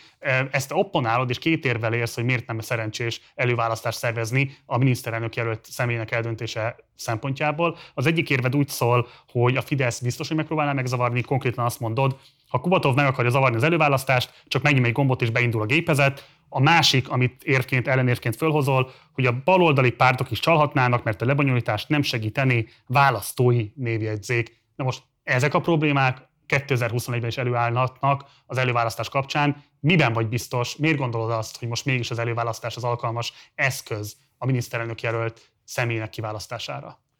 Mondhatnám azt, hogy azért, mert egyszer ez már működött, de valójában az a helyzet, hogy abban az időpontban, amikor a nyilvánosságban így próbáltuk az előválasztást kapcsán ellenérvelni, akkor én alapvetően a belső nyilvánosságban amellett érveltem, hogy legyen előválasztás. Akkor a Gordon, és, és mindenki más nagyon határozottan ellenezte ezt. Én, én azt tudom, hogy én minden elnökségen elmondtam, hogy szerintem előválasztást kéne tartani, mert mindenki fogta a fejét, hogy Gergő, ezt légy szíves, hagyd abba. Bocs, hogyha ez volt a meggyőződés, akkor kifelé miért más képviseltél? Azért, mert bennem is voltak kételyek, és... És akkor ez volt a döntés. Tehát ebben az értelemben én nem azt mondtam, tehát ezek a szempontok, ezek, ezek, ezek valid szempontok, ezekre választ kell adni, és szerintem van rá válasz. De akkor, akkor ez még nagyon gyerekcipőben járt ez a gondolat, és, és mivel én ezt, ezt a belső vitáinkban én ezt nem tudtam elérni, hogy ennek legyen belső támogatottsága, ezért mégis ezt elvetettük. De hogyha erre még kicsit, kicsit hagy térjek vissza Bajnai Gordon megjelenésére, meg az Együttre. Igazából a, a Bajnai Gordon miniszterelnök jelöltsége a mi elképzelésünkben, vagy akkor inkább saját magamról beszélek, kétezer-tizenegy-tizenkettő környékén egy abszolút lehetséges forgatókönyv volt. Abban az esetben, hogyha Bajnai Gordon, mint miniszterelnök jelölt jelenik meg, és nem pártot alapít, hanem egy társadalmi esernyő szervezetet. Igazából mind az em es zé pé, mind az el em pé szempontjából az egy, az egy nagyon nagy nehézség volt, hogy ő nem csak egyszerűen jelentkezett miniszterelnöknek, hanem egy kihívóként jelent meg a pártokkal szemben szervezeti értelemben is. És lehet, hogy az el em pé, nem tudom, és ez már utólagos okoskodás, bár kicsit, hogy ez engem nagyon sokat foglalkoztat még a mai napig is, hogy a- akkor lehetett volna máshogy csinálni, de akkor az el em pé nem tudott máshogy reagálni erre a kihívásra, mint hogy ennek ellenállt. És hogy mi nagyon közel voltunk ahhoz, hogy társadalmi többséget, vagy belső többséget csináljunk az Együttel való tárgyalásokhoz a választási együttműködés kapcsán, hiszen ötvenegy-negyvenkilenc százalékra kaptunk ki azon a sordöntő kongresszuson kétezer-tizenkettő végén. De ha az lett volna a kérdés, hogy van egy miniszterelnök jelölt, aki nem pártot épít, hanem, hanem, hanem társadalmi mozgalmat és keresi a partnerséget felénk, akkor lehet, hogy ez az ötvenegy-negyvenkilenc pont fordítva van. És az em es zé pé részéről is ez volt a helyzet. A Mesterházy Attila azzal tudta tartani a pozícióját, hogy hát minket ki akarnak csinálni. Tehát szerintem ez egy... Ez azzal együtt mondom, hogy én a Bajnai Gordont már korábban nem ismertem, én iszletesen sokra tartom, és nagyon-nagyon nagyon-nagyon értékes és nagyon jó embernek gondolom, de szerintem ez stratégiailag ez nem volt egy jó döntés. Lehet, hogy akkor szintén dolgok máshogy alakulnak. Kár ezekkel bekengeni, én mindent értek, csak azt akartam még mondani, hogy az el em pének ez a fajta stratégiája, hogy megerősödjön annyira, hogy egyenrangú fél legyen egy koalícióban, és, el, és elfogadjon egy, egy kompromisszumos miniszterelnök jelöltet. Szerintem ez kétezer-tizennégy előtt egy reális forgatókönyv volt Bajnai Gordonnal. Oké, okay, de volt, egy másik, volt ez a másik vit, ö, kifogásolt pontod is az előválasztással kapcsolatban, nevezetesen, hogy választói névjegyzék hiányában a baloldali pártok elcsalhatják azt. Most nincs választói névjegyzék ilyen értelemben. Van esélye annak, hogy bármely párt adott esetben elcsalhassa az előválasztást? Ö, azért nincsen, mert, mert van közös bizalom ahhoz, hogy ezt a kvázi névjegyzéket megcsináljuk. Tehát az nagyon fontos, hogy aki az előválasztáson szavaz, az annak... A szavaz, azt a szavazás lehetőségért kvázi cserébe, ez persze egy rossz kifejezés, adnia kell valamit. Mégpedig a bizalmát a pártok felé, mégpedig azt a bizalmat, hogy mi az ő adatait fogjuk kezelni. kétezer-tizenkilencben már ezt kipróbáltuk. Tehát én azt látom, hogy igazából a, a, azért nem lehet ebben a formában meghekkelni az előválasztást, ilyen, ilyen primitív csalási szinten. Egyrészt, mert a pártok nyilvánvalóan nagyon fogják nézni egymást, tehát hogy ebben az értelemben a, a, a, a bizalom és az egészséges bizalmatlanságnak egy, egy ideális, hogy mondjam, mixe van, mert, mert bízunk egymásban annyira, hogy leüljünk egy asztalhoz, hogy ezt a folyamatot végigcsináljuk, annyira azért nem bízunk egymásban, hogy mondjuk egy sátorban elfogadjuk, hogy csak az egyik pártnak van mondjuk szavazószámlálója. A másik pedig az, hogy az kiderült, hogy ha csinálunk előválasztást Magyarországon, akkor az egy viszonylag magas részvétel mellett meg tud valósulni. A, a, A budapesti előválasztás ugye szavazott az emberek öt százaléka. Ez egy, ez egy nagyon magas szám. Nemzetközi összehasonlításban is megállja a helyét. Ahhoz képest, hogy a magyar társadalom politikai aktivitása azért, azért elmarad a nyugat-európai átlagtól, ahol előválasztásokat szoktak tartani, ennél kevesebben szoktak szavazni. És én azt gondolom, hogy most az országos előválasztáson, mivel nagyobb a tét, már jobban megépült az intézmény, hosszú kampány van, sok vita, remélem a Partizánon is, ha rajtam múlik, akkor a Partizánnál is. Igen. Persze. Tehát, én, hogyha arról van szó, te vállalod azt, hogy a Partizán miniszterelnök jelölti vitáin az első fordulóban, és ha további akkor a második ha fordulóban. Ha nem egyedül leszek a terembe, és magammal kell vitatkozni, akkor szívesen. De te eljönnél. Én eljönnék. Én eljönnék. Te nem leszel kerékkötő. Igen, de mondjuk nem akarom fölrúgni a, a hatpárti megállapodást se, de mindegy, nem, nem, nem, rajtam nem fog múlni. Tehát magyarán sok vita, sok ö, megépült maga ez az intézmény, szerintem en, országos szinten is lehet hozni ezt, a, ezt az öt-hat százalékos részvételt. Az már olyan nagy, hogy ezt már nem lehet, nem lehet hogy mondjam, a gomnyomással a Fidesz pártközpontból meghekkelni. Oké. Okay. A kétezer-tizenegyes választás az egy dögunalmas választási kampány volt. Pontosan lehetett tudni azt, hogy mi lesz a végeredménye, pontosan lehetett tudni azt, hogy a Fidesz... Hát ugye az volt a kérdés nagyjából, mint tizennyolcban, hogy most akkor lesz-e alkotmányozó többsége, vagy csak uh, sima többsége. És ugye, ami a legfontosabb a te szempontból, a párbeszéd abszolút a totális vesztese volt ennek az egész folyamatnak. Ugye végérvényesen az Együtthöz horgonyozta magát, illetve az em es zé pé az olyan formában, ahogy mondjuk utoljára talán az es zé dé es, ugyanakkor az es zé dé es-nél jóval kisebb érdekérvényesítő képességekkel. Mit hibáztál, mi a te megkülönböztetett felelősséged abban, hogy kétezer-tizenegyre oda jutottatok, hogy mi kétezer-tízben Mesterház és Gyurcsány ellenében küzdöttök, kétezer-tizenegyben ők a politikai szövetségeseitek? Én ezt önmagában nem, nem tekintem azt, hogy mi politikai szövetségesei vagyunk egymásnak. Én ezt egyáltalán nem tartottam. Önmagában nem ezt tartottam problémának. Azt tartottam problémának, hogy milyen súlyra veszünk részt ebben az együttműködésben. Tehát nekem az volt az elképzelésem, sokakkal másokkal együtt, a párbeszédet megalakító politikus társaim, a Jávor Bederekkel, Szabó Tímeával, hogy az el em pé legyen egy, egy, egy erős középpárt, amely, amely, amely nem csak egyszerűen hogy már kellő politikai súlyt képvisel, hanem, hanem hitelesíti azt, hogy, hogy ez, a politika, ez a politikai tömb, ami szemben megy a Fidesszel, az a kétezer-tíz előtti baloldali pártok és a kétezer-tíz után született pártok és civil mozgalmaknak a koalíciója. Ugye erről szólt ez az új pólus stratégia, tehát mi akkor az együttel, a szolidaritással, a négy ká-val közösen egy politikai centrumot akartunk fölépíteni, így a, mondjuk a, a, a, a, a régi baloldali pártok. És bedaráltak titeket. Igen, igen. Ebben mi a felelősséged? Ebben sok felelősségem van, azt gondolom. És, de ez meg a legfontosabbat. A legfontosabb az, hogy én, hogy én, nekem a politikai vakfoltom az, hogy én, hogy én párt, párt építéssel foglalkozzak. Egyszerűen én ebben, ebben rossz vagyok, és, és ez nem baj önmagában, mert vannak más dolgok, amiket meg tudok, és persze mentegethetném magamat, és bizonyos szempontból mentegetem is, hogy én egy mindig az integrációban gondolkodom, mindig a nagyobb képben, az egységben, a, a, a nagy totálban. És, és a, a pártot építeni az egy iszonyatosan ö, ö, fontos és nemes. Tehát én egyáltalán nem gondolom azt, hogy ez valami alacsony rendű dolog, de azért ez egy, az egy, ez egy, ez egy olyan típusú, szívós, favágó munka, ami, ami, amiben én nem vagyok jó. És ez önmagában nem probléma, de a párbeszéd belekerült egy csapdahelyzetbe, és, és ebből nem sikerült jól kimásztunk, és ez elsősorban az én hibám. A csapdahelyzet pedig az, hogy van egy, egy kis párt, aminek van egy viszonylag nagy szimbolikus tőkéje, vannak népszerű politikusai, szerintem vannak nagyon fontos politikai és közpolitikai javaslatai, hiszen az előválasztás, az alapjövedelem, a négy napos munkahét, én tudom, hogy most mások is képviselik ezeket, de ezeket mi vittük be a magyar politikai agendába. De, és ezzel párhuzamosan, hogy a népszerű politikusai között van, mondjuk mondjuk én, és belekerül abba a csapda helyzetbe, hogy hát nyilván ezeket a népszerű politikusokat a párt arcaként meg kell őrizni, de akkor ki fogja elvégezni azt a munkát, amit, amit nem lehet kiszervezni. Tehát, hogyha egy pártelnök nem építi a pártot, akkor az nem fog épülni. És én, én, én, én egyszerre azon hezitáltam, hogy az segíti a pártot, hogyha én pártelnök maradok, első számú arc és a belső hatalom is bizonyos szempontból az én kezemben van, mert, mert egy párt mégiscsak így működik, hogy ezzel segítek vagy ártok. És ezt valójában nagyon nehéz megmondani. Tehát, hogyha lehet, hogyha valaki más lett volna a pártnak az első számú férfi társelnöke, és, ő, és, egy, és igazi pártot építő munkát végez, azzal a szimbolikus súlyjal, hogy ő a pártnak az elnök, akkor lehet, hogy a párbeszéd nem itt tart. Nem bocs, tudom. A társelnöki rendszer pont azt segíteni elő, hogy van valaki, aki a frontvonalban van és viszi azt a szerepet, amit te vittél, kellene egy társelnök, aki adott esetben elvégzi a terepmunkát. De kérdezem máshogy is, ugye az nagyon pontosan látszódik a te politikai pályafutásodban, hogy igazából az integráns politikai közösség mögötted, ami a te érdekeidet, a te politikai céljaidat szolgálná, az nem állt rendelkezésre, vagy nem lett kialakítva, és ami a legsúlyosabb, hogy amikor törésvonalba kerültél, akkor alapvetően mindig tudtál magadon menteni, hogy egy olyan pozícióba kerül zuglói polgármesteré, főpolgármesteré, most miniszterelnök jelölté, ami téged átvent egy következő helyzetbe, de a politikai közösségebből nagyjából semmit nem tudott kapitalizálni. Ez szerintem ebben a formában nem igaz. Tehát ennél szerintem bonyolultabb a helyzet.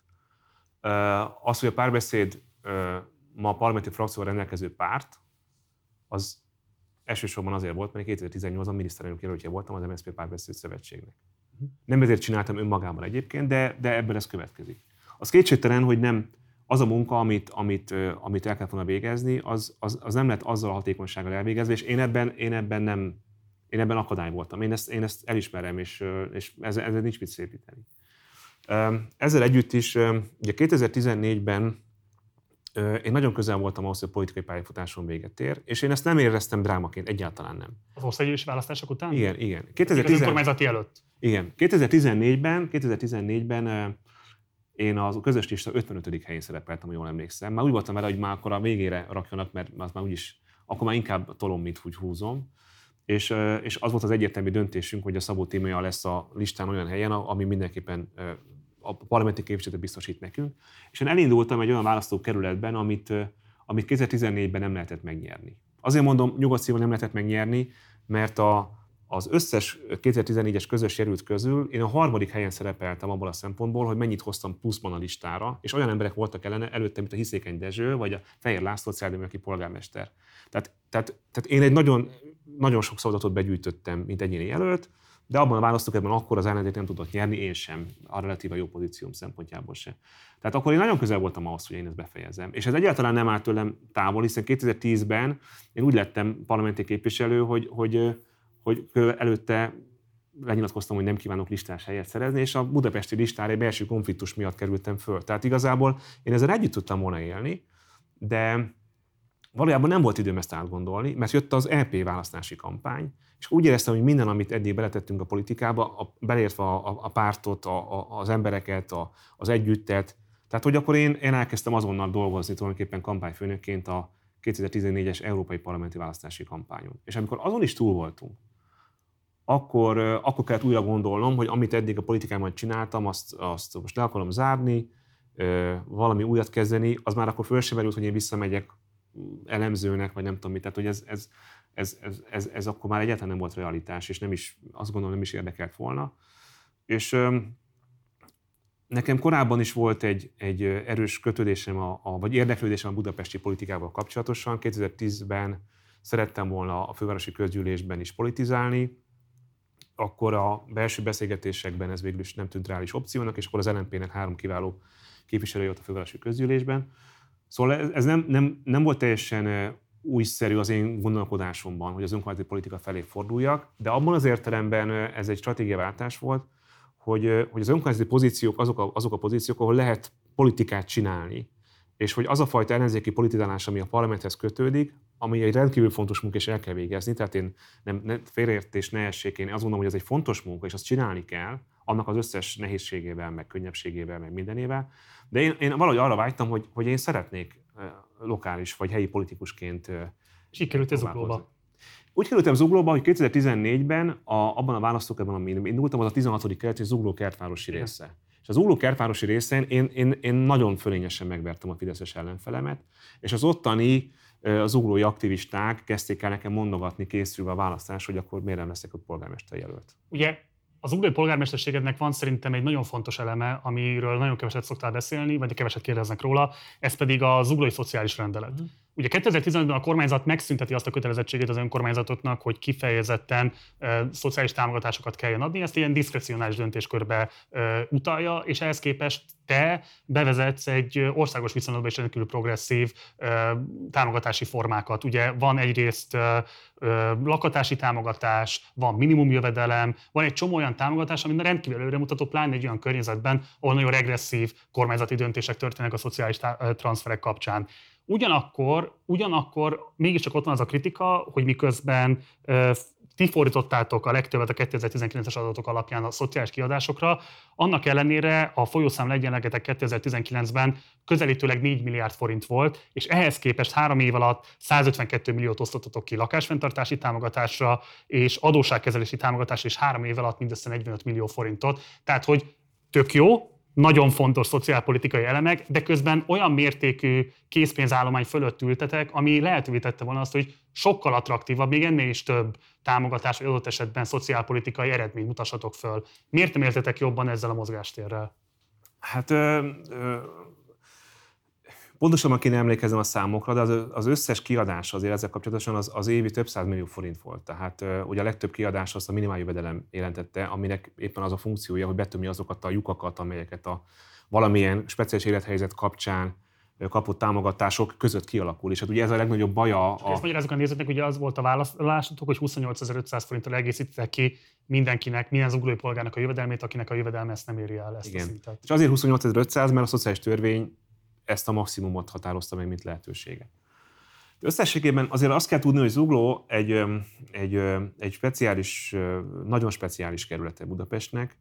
Nagyon-nagyon alacsony volt a, a kerületnek a saját saját jogon szerzett bevétele. Lakosság arányosan Budapesten a Zugló volt, amikor én polgármester lettem, a legkisebb bevétel rendelkező kerület. Tehát valójában az Zugló önkormányzat egy csóró önkormányzat volt. Ezt nem azért mondom, hogy ez csak a, a kontextus. Ezzel együtt is azért mi nagyjából többet költöttünk szociális támogatásokra, mint a legtöbb, mint a kerületek többsége. Olyan háromszáz-négyszáz millió forint volt szerintem a teljes kiadás. Tehát azért ez nem volt kevés pénz, egy, egy olyan Egy olyan helyzetben, amit ma persze visszasírnék, hogyha kerületi polgármester lennék, és főpolgármesterként meg aztán dettó, tehát akkor azért nem voltunk ennyire meg, megszívott fokon a döntések meg a, a válság által, de azért ez nem volt egy gazdag kerület, és iszonyatosan sok felgyűlömlett probléma volt, tehát Zuglóban egyébként én nagyon büszke vagyok az zuglói szociális modellre, elsősorban a progresszivitása és a célzása miatt, mert a legtöbb önkormányzat olyan típusú szociális támogatásokat csinál, amik inkább, hogy mondjam, ilyen szavazatvásárló jellegűek. Tehát ugye az elődöm, tehát csak hogy lehessen érezni azt, hogy ez milyen, milyen közpolitikai változás. Az elődöm azt csinálta, hogy a választási kampányban húszezesével osztogatta a pénzeket az embereknek minden szociális célzás nélkül. És ezt ugye elvárták. Tehát aki egyszer már kapott egy Erzsébet utalványt mondjuk, az a választási kampányban, az a következő választási évben is szerette volna ezeket megkapni. A, de hogy igazából nem csak ezt csináltuk, például az Zuglónak a, az elmúlt évtizedek legnagyobb intézményfelújítási programját is megcsináltuk. Iszatos állapotban lévő oldákat újítottunk föl, rendelőintézeteket, kisebb parkokat, tehát igazából nagyon sok helye volt még a pénznek, de összességében azzal vitatkoznék, hogy ez lenne az összkép. Bizonyos, társadalmi, bizonyos támogatási formáknak a célzását nagyon nehéz volt megmondani. Tehát igazából, amikor mi összeadtuk ezt a rendeletet, Magyarország legjobb szakértői dolgoztak ezen, akiknek végtelen hálás vagyok. De igazából mi se tudtuk, hogy ez pontosan mennyibe fog kerülni, kiket fog elérni. Mi azt, én azt tudom, hogy amikor megjelent ez a rendelet, és elkezdett a sajtó ezzel foglalkozni, akkor az egyik portán az volt a cikknek a címe, hogy világ szegényei, Zuglóban egyesüljetek. És a jegyzőm, aki egy nagyon tisztességes, becsületes, a szó jó értelmevet régi vágású jegyző volt, az pánikolva jött be hozzám, hogy pénzügyileg fejre fogunk állni. Nem álltunk fejre pénzügyileg, és a rendszert fokozatosan egyébként növeltük is ezeket a támogatási formákat, de nagyon nehéz volt megmondani, hogy ez mennyi pénzbe fog kerülni, mert egyszerűen csak tapogatóztunk a sötétbe. Jó, de mit reagálsz erre a kritikára, hogy volt egy megközelítőleg négy milliárdos mozgástér még a folyószámok keretek alapján? Nem volt, ez, ez, ez nem, ez nem. Tehát az, hogy van a pénz az önkormányzatnak a számláján, ez nem, abból, ez nem azt jelenti, hogy ez a pénzt el lehet költeni e, szociális kiadásokra. Nem tudtatok volna ennél nagy vonalúbb lenni, akár olyan értelemben is, hogy mondjuk a szociális bérlakásállománynak a bővítésével, az állom, a lakásállománynak a mennyiségének a bővítésével nem tudtatok-e volna több eredményt elérni? De egyébként az, azt, azt, azt úgy érzem, hogy abban sokkal messzebbre el lehetett volna menni. Tehát az, miért, az miért maradt el? Azért, mert az egy borzasztó, tehát egy önkormányzat Az önkormányzat úgy működik, hogy egy ciklus az előző ciklus beruházásait hajtja végre. Tehát annyira lassúak ezek a beruházások, hogy tulajdonképpen ez önmagában nem probléma, mert mondjuk egy, egy, egy szuperül működő önkormányzat, mint mondjuk a tizenharmadik kerületi önkormányzat, azt meg tudja mondani, hogy tíz év múlva melyik óvodát fogja felújítani.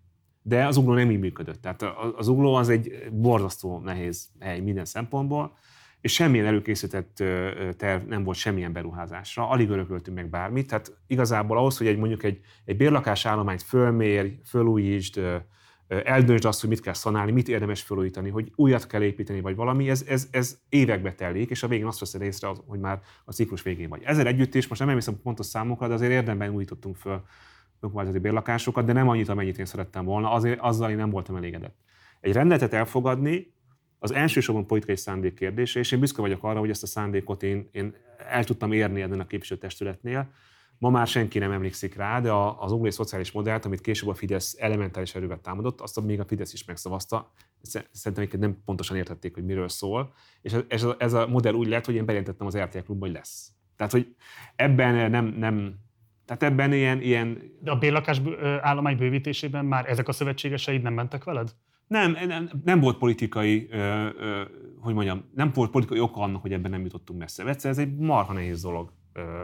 Külön nekez beszerzésileg, borzasztó. Tehát, egy, tehát ez egy, ez egy, ez egy, ez egy ne, ne, nagyon nehéz dolog, hogyha nincsen előkészítve. Tehát egy, egy bérlakásrendszernek a működése az egy hosszú távú perspektívikus gondolkodást jelent, és az elődömnél egyébként nem csak Zuglóban, máshol is, hol a Fidesz volt, ott az volt a stratégia, hogy nem adjuk el a lakásokat, mert ki tudja még majd mit tudunk velük csinálni, de lehet, hogy ne lakjon benne senki, mert ezek ugye nem a mi szavazóink, meg csórok, és különben is nem akarunk szegény embereket a, a kerületben, hanem inkább menjenek el vidékre valahova. Tehát ez volt a hozzáállás. Ez felveti azt a kérdést, amit egyébként szerintem fontos tárgyalni szintén, hogy milyen szövetségeseid voltak a helyi em es zé pé-sek, akik egyébként a képviselőtestületben is jelen voltak, illetve a kerületi elnök volt maga Tóth Csaba, aki akkor már országgyűlési egyéni képviselő, ugye most a második ciklusát tölti. És van egy nagyon eklatáns példa szerintem, ami mutatja azt, hogy milyen kicsi mozgásteret hagytak valójában neked. Ugye te élesen ellenezted a Városliget beépítését az úgynevezett Liget Budapest projekt keretében, és ennek ellenére maga a képviselőtestület rákényszerített arra, hogy fogadj el egy olyan együttműködési megállapodást a Liget Budapest zé er té-vel, amit te nem tartottál jónak Zugló számára. Ezt először megszavazták, te utána vétóztál, de az önkormányzati törvény értelmében, ha még egyszer megszavazzák, akkor kötelező számodra azt elfogadni. Igen, de nem szavazták meg, tehát egy nagyon felapított javaslat érkezett be másodjára. De, de beérkezett, és volt egy együttműködési megállapodás ennek következtében, együttműködési kötelezettség a Liget Budapest zé er té és közötted, és ebbe egyébként a te elvileg szövetséges em es zé pés képviselőtársaid hergeltek bele. Hogyan lehet őket szövetségesek tekinteni egy ilyen politikai manőver után? Hát nézd, um, nyilvánvaló, hogy ez engem, engem, engem meglepett, és én nagyon ritkán vittem a nyilvánosság elő konfliktusainkat, de ebben az ügyben nem tudtam más tenni. Önmagában nyilván a vétó is egy nyilvános aktus, de én ezt, ezt nem pontosan értettem, hogy itt hogy ezt most mit várunk ettől. Egyébként nem is lett belőle semmi, tehát valójában nem lett végrehajtva a határozat, mert végrehajthatatlan volt. De az kétségtelen, hogy zavart okozott abban az egységes és, és világos álláspontban, hogy akkor mi hogyan viszonyulunk a Liget projekthez. Én a Liget projekt kapcsán ugyanazt tudom mondani, amit százszor elmondtam, tehát nyilván a, a Városliget az közparként kell, hogy megújuljon, és ebben szerintem szóval van a dolgok, amiben élesen kell fogalmazni, mert, mert nem lehet mismásolni. Ez a határozat egyébként így el volt kemben, meg nem tudom mi, és nem lett végrehajtva, mert nem, nem volt rajta mit végrehajtani, de mondjuk kétségtelen, hogy a, a, mondjuk az ellenoldali kommunikációban lobogtatták, de hát, hogy Zugló is így döntött. Ezt én akkor nehezen éltem meg, ez kétségtelen. Szerintem az éles fogalmazás az rendkívül helytálló, és ugye ebben a műsorban egy korábbi adásban Tóth Csaba is élesen fogalmazott. Ehhez képest az a helyzet, hogy kétezer-tizenöt óta beépült a Városliget. Hát nézd, az Zuglói önkormányzat az összes számára rendelkezésre jogi eszközzel nyilván próbálta a külők közé a botokat dolgozgatni. Ezek semmit azért nem értek el vele. Hát nem. Aztán egyébként volt egy olyan beadvány, amit Akkor egyébként... Bocs, Gergő, ez egy alapvető politikai kérdés. Ugye az egyetlen összefüggő közparkról beszélünk, ami ráadásul Európa első szabadon bejárható Én. közparkja volt. Egy rendkívüli természeti érték, ráadásul már csak azért is, mert hogy iszonyatosan alacsony az zöld terület mennyisége a Én. városban. Tehát az egyik legalacsonyabb a régióban, ha a nagyvárosokat nézzük. És ehhez képest van egy helyzet, amiben nincsenek jogi eszközeitek, és az látszik, hogy rendben, ha jogi eszköz nincs, akkor nincsen más politikai megoldás, amivel ezt meg lehetett volna állítani. Én ezt nem tartom Eh, hogy mondjam, szóval ez életszerűtlenek tűnik, hogyha jogilag meg vagytok kötve a kezeitekben, akkor miért nem találtatok valami mást, amivel elejét vertétek volna annak, hogy további zöld területeket veszítsen a város? Hát nézd, én zólói polgármesterként független attól, hogy a képviselőtestület milyen döntéseket hozott, én az összes politikai eszközt, ami a rendelkezésemre áll, azt én használtam. Budapesti népszavazási kérést nyújtottam be, amiket átment a Fővárosi Választási Bizottságon, aztán a kúria valahogy megfordította, ez számomra fölfoghatatlan indoklással. És azért a Városliget projekt érdemi része, egyébként tudom, hogy ez egy félig tele vagy félig üres pohár, tehát én sem vagyok ezzel a helyzettel elégedett, és nem vagyok azzal elégedett, hogy főpolgármesterként, mikor, mert, mikor főpolgármester lettem, akkor már voltak a beruházásnak olyan elemei, amelyek visszafordíthatatlanok, de azért a Liget projekt nyolcvan százalékban a Nemzeti Galéria épületéről szól, tehát kapacitásban, felfoglalt területben, az oda vonzott tömegben, autóforgalomban. És ez végülis nem valósult meg, és ezt... Még. Hát, ha rajtam múlik... huszonkettőben nyer a Fidesz, van bármi kétséged abban, hogy már másnap elindul az építkezés? Nem tudom. Azért nem tudom, mert valójában az van, hogy, hogy ez, ez nagyon megépült. Tehát aki ezt meg fogja építeni, annak azzal kell számolnia, hogy tényleg emberek százai fognak sátrazni. Olyan, olyan társadalmi ellenállást fog kiváltani, ami, ami politikailag szerintem nem éri meg. Szerintem a, a Fidesz már erről rég letett. Én tudom azt, hogy vannak szereplők, akik szeretik megépíteni. Bán László, akit egyébként én számos szempontból kedvelek, de tényleg őnek ez az élete főműve lehetne, és ők nyilván mindent megtesznek, hogyha ne adj Isten maradni a lakormány, akkor ez megépüljön, de én, én, én azt gondolom, hogy ez nem lesz. Akkor sem. De most ne erre a szenárióra készüljünk. Megmondom, miért fontos szerintem a Liget, mert az jelenleg gyakorlatilag egy építkezési roncstelep. Van egy ilyen negyedkész állapotban lévő biodóm, van egy elbontott közlekedési múzeum, ami egyébként öt éve nem üzemelt, tehát konkrétan a generáció nő fel anélkül, hogy látott volna olyan közlekedési eszközöket, amiket korábban ott meg lehetett ismerni. Ennek azért szerintem számos nagyon fontos vonatkozása van. Megépült a zeneháza, megépült a, a, a Néprajzi Múzeum. Néprajzi Múzeum, köszönöm szépen, és ugye rebesgetik, hogy épül majd még a Ligetbe oda az a színházterem is.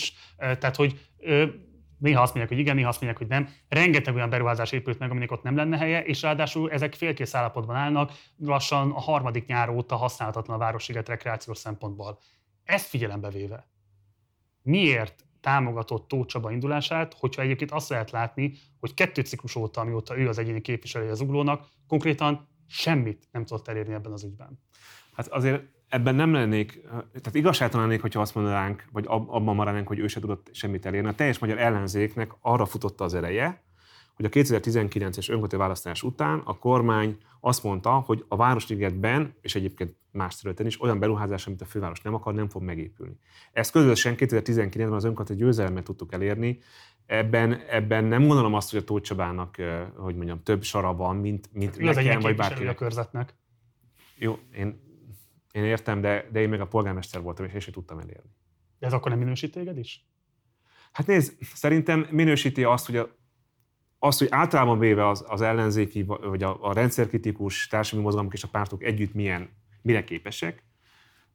Ennek a részese vagyok. Én ebben a minőségében értem a kritikát, mint az új polgármester minőségemben.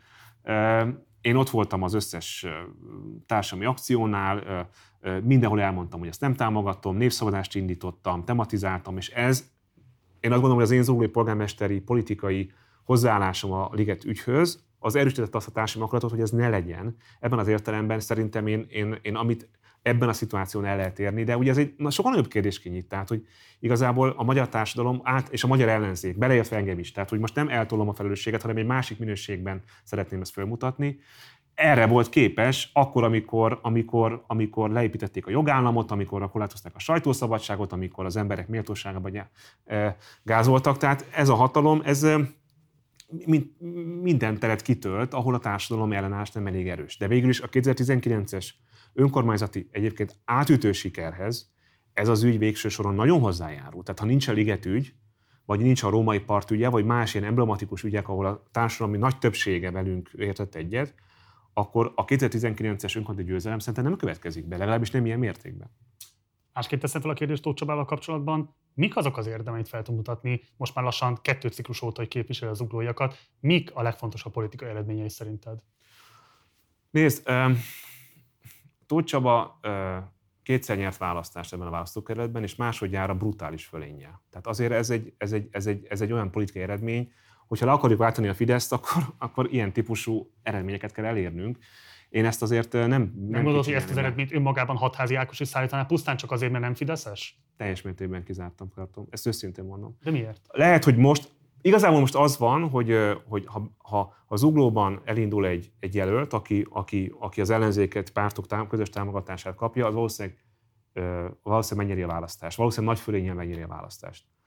De azért az, hogy az Zuglóban ez a politikai klíma alakult ki, ezek az erőviszonyok vannak, ezek a, ez a társadalmi beágyazottság van az ellenzéknek, abban, abban azért az úli szocialistáknak nagy szerepe van. Tehát ezért, ez, ezért meg kell dolgozni. Pont az a kritika, amit, amit egyébként magamra vettem, hogy, hogy, hogy ezt a terepen kell csinálni. Tehát a Tóth Csaba tényleg ismeri az összes közös képviselőt Zuglóban.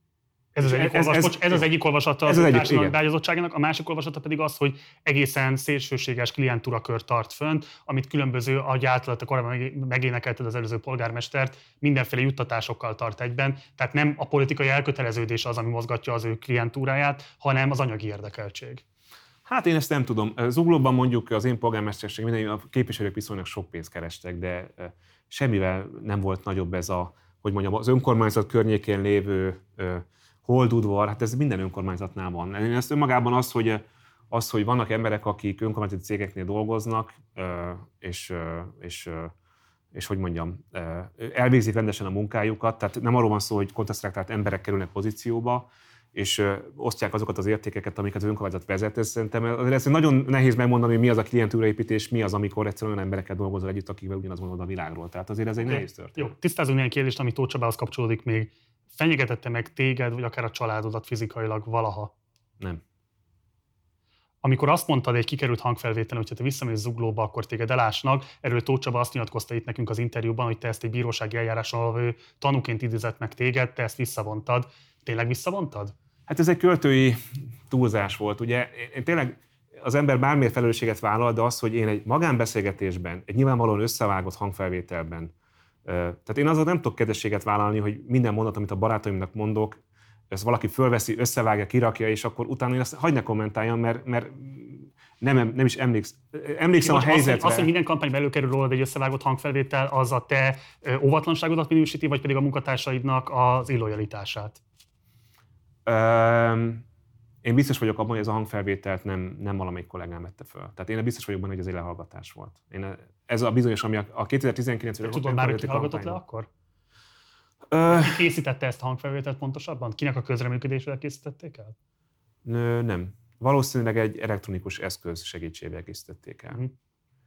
És uh, ezek alapján, amit, amit erről műszakilag, uh, vagy ilyen, ilyen titkosszolgálati szakmai szempontból föl lehet tárni, föltártuk, én kizártnak tartom, hogy hogy valaki olyan vette volna fel ezt a beszélgetést, aki, akivel én őszintén akartam volna. Tehát nem hiszem, hogy bármelyik kollégám vagy elnökségi tag lett volna.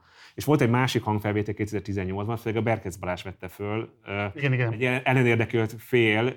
Az együtt tagja akkoriban. Igen, igen, igen. De mondját rá mindegy, szóval ez nem, ezt jó, nem azért most, mondtam, csak... Mire utaltál, amikor azt mondtad, hogy elásnak, ha visszamész Zuglóba? Hát ez egy... Ez egy nagyon sok konfliktusunk volt, és... és, és én egyébként nagyon szerettem Zugli polgármester lenni minden nehézség ellen, ellenére is. A Csaba egy kemény, kemény harcos, és a, a, hogy mondjam, a, a belső munkákban is az. Tehát ezt én szerintem ő nem sértődik meg, ha ezt mondom róla, mert kifelé is azt tud lenni, és egyszerűen azt akartam ezzel jelezni, hogy, hogy azért ebből a konfliktusokból nekem már kezd elegem lenni. Oké, okay. Nem tudom most enciklopédikus alapossággal belemenni például, amikor a parkolási ügyekbe, egyébként akit az érdekel, annak nagy, nagy szeretettel ajánljuk Ács Dániel kiváló dokumentumfilmét a négy négy négyen, sötét parkolási ügyek Budapesten, de hogy azért az a helyzet, hogy Tóth Csabával kapcsolatban az ellenzéki közvéleményben nagyon kevés eredményt lehet fölmutatni, ami nem arról szólna, hogy hogyan alakította ki a saját klientúráját a kerületben, folyamatosan fölmerül gyanú azzal kapcsolatban, hogy milyen fizikai fenyegetéseket fogalmazott meg az ő vélt vagy valós ellenfeleivel szemben, és hát folyamatosan ott van a gyanú, hogy ez mennyire megalapozott, azt persze lehet vitatni, de folyamatosan ott van a gyanú, hogy neki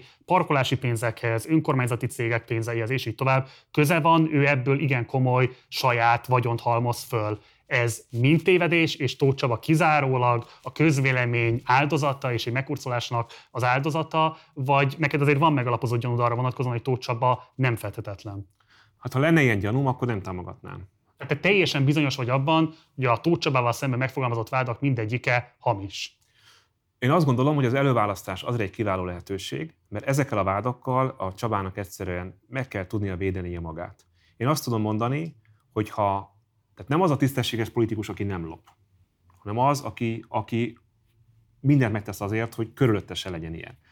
És hogyha én azt mondanám, hogy a Tóth Csabát nem támogatom, mert ilyen típusú vádok érzik őt, akkor azzal elismerném, hogy hát én ebben ludas vagyok, hogy én polgármesterként nem tudtam ezeket a dolgokat megállítani. Ez kétségtelen egy ügy volt, az a parkolási ügy, ahol kellett nekem idő, hogy korrigáljuk a rendszert, és ennek kapcsán ö, nekem a nyilvánosság erejét kellett használnom. Ez kétségtelen. Ö, de a mai, ö, az a rendszer, amit én átadtam az utódomnak ö, parkolás szempontjából, az Budapest egyik legjobban működő parkolási rendszere volt. Én ezt őszintén tudom, hogy ez lehet, hogy sokan nem hiszik el nekem, de, de én így adtam át a kerületet, és volt, voltak ebben nézetkülönbségeink. Én nem gondolom azt, hogy a nézetkülönbségek mögött ö, ö, lett volna ö, korrupciós szál, tényleg őszintén nem gondolom, de azt gondolom, hogy egy rossz, ö, egy olyan szerződést kötöttünk, ami, aminek a lejáratakor már világos volt, hogy az önkormányzat ugyanezt a munkát el tudja végezni saját maga, saját erőforrásaiból hatékonyabban. És ez végül is a nyilvánosság, ö, tehát kicsit a nyilvánosságot nekem kellett használnom ahhoz, hogy ezeket a dolgokat. Ahogy a Liget ügyében muszáj volt kimennem a nyilvánossághoz, úgy ebben az ügyben is én a nyilvánosság erejét használtam ahhoz, hogy ezt a rendszert rendbe tegyem, és nem csak azért, mert éppen főpolgármester jelölt voltam, hanem azért, mert azt gondoltam, hogy ez így, így helyes. És egyébként a, az Ács Dániel filmjét is, hogyha valaki végignézi, én akkor perfekt voltam parkolási, üzemeltetési költségekben. Az uglói rendszer az egy közepes rendszer volt. Sokkal drágábban működő parkolási rendszerek voltak. Ebből magában nem következik az, hogy egyébként egy prudens rendszer. Nem következik. Nem köve... Sok szempontból prudens egyébként. Ahhoz például én ragaszkodtam, Ferencvárosban ugye az volt az egyik botrány, hogy seftelnek a parkoló cédulákkal. Például az, hogy egy olyan műszaki elvárást írjunk ki, hogy az rendszámot bele kelljen írni a, a, a, a, a parkolójegyre, ettől egy kicsit drágább automatákat kell menni, ahhoz például én ragaszkodtam. Ez felverte az árat, de kétségtelen, hogy a, leg, a legdurvább lopásokat, amik gyakorlatilag úgy, tehát ezeket videók készültek a nyolcadik keletben, emberek pakolják bele a pénzt a táskába. Tehát ez egy ilyen közeg volt, és amikor mi kiírtuk ezt a közbeszerzést, akkor Ferencvárosban éppen erről szólt a fáma, hogy hogyan seftelnek a, a cédulákkal. Én azt mondtam, hogy inkább vegyünk egy picit drágább automatákat, de kelljen beírni a rendszámot. De ki tudod jelenteni, hogy a te legjobb tudásod szerint Tóth Csaba nem lopta meg az uglóiakat? Abszolút. És egyébként még egy dolog, tehát az, a Hatházi Ákos elindult a Csabával szemben, én ennek bizonyos szempontból azért nem örülök, mert szerintem ki fog kapni, és szerintem az Ákosnak be kell kerülni a következő parlamentbe. De végül is az Ákos bizonyított bármit az ugló kapcsán? Tehát én őszintén azt gondolom, hogy, hogy, hogy van egy ilyen rossz hangulatot, vannak inszinuációk, vannak, van egy ilyen sejtetés, de, de volt egy, volt áll... de őszintén mondom, én nem emlékszem arra, hogy az Ákos bármit kifúrt volna. Meg fogjuk kérdezni a vitán, ami utolsó kérdés ide vonatkozóan, hogy van egy olyan kritika is ezzel az egész Tóth Csaba támogatással kapcsolatban, hogy sokan azt vélelmezik, hogy Tóth Csaba finanszírozta a korábbi politikai kampányaidat, akár kerületi polgármesterként, akár miniszterelnök jelöltként, akár főpolgármesterként. Van-e anyagi leköteleződése Tóth Csaba irányába? Semmilyen mértékben. Még, még nagyon indirekten sincs. Tehát a kétezer-tizennégyben a, a polgármesteri kampányomat a saját pártom finanszírozta, meg azok a kis adományok, amiket én gyűjtöttem. A jelölti kampányokat a párt finanszírozta, itt volt egy közleménykutatás, amit, amit az uglói em es zé pé rendelt kétezer-tizennégyben. Ez volt, a, ez volt az együttműködésünk. Semmilyen ilyen típusú dolog nincs. Én egyébként, egy, hogy mondjam, az én vagyoni állapotom az, az elég erős bizonyság arra, hogy, hogy nem, nem, senkitől nem kaptam semmilyen típusú támogatást. Amit pedig a, fizikai... a politikai építkezésedhez sem, a politikai kampányaidhoz sem. Nem, nem, nem. Oké. Okay. kétezer-tizennyolcas választás. Ugye volt egy igen erős jelöltje az em es zé pének, úgy hívták, hogy Botka László. Igen. Akit te kétezer-tizenhét nyaráig igen erősen támogattál, ugye nyilvánosan azt is mondtad, hogy nem fogsz elindulni ellene. Történt, ami történt, Botka László végül visszalépett, és egyébként te lettél utána az em es zé pé miniszterelnök jelöltje és listavezetője. Megígérted, hogy nem indulsz el Botkával szemben. Miért indult el akkor Botka helyett? Hát azért, mert, mert, mert úgy éreztem, hogy egy olyan vákuum keletkezett a Laci visszalépésével, amit, amit én be tudok tölteni, nem teljes mértékben, tehát nyilván akkor az már egy sokkal rosszabb, az egy lejtmenetben lévő em es zé pé párbeszéd szövetség volt már. De hogy ezt nekem meg kell fognom, és ráadásul úgy éreztem, hogy a Botka elkezdett fölépíteni egy olyan új baloldali narratívát, amiben én egyébként abszolút hiszek, és én a kétezer-tizennyolcas kampányt abból a szempontból nagyon-nagyon szerettem csinálni, hogy ott sikerült beszélni arról, hogy, hogy, hogy, hogy a demokrácia az nem csak intézményeket jelent, hanem egy összetartó társadalmat is. Ez egész szociális demokrácia víziójáról tudtam beszélni.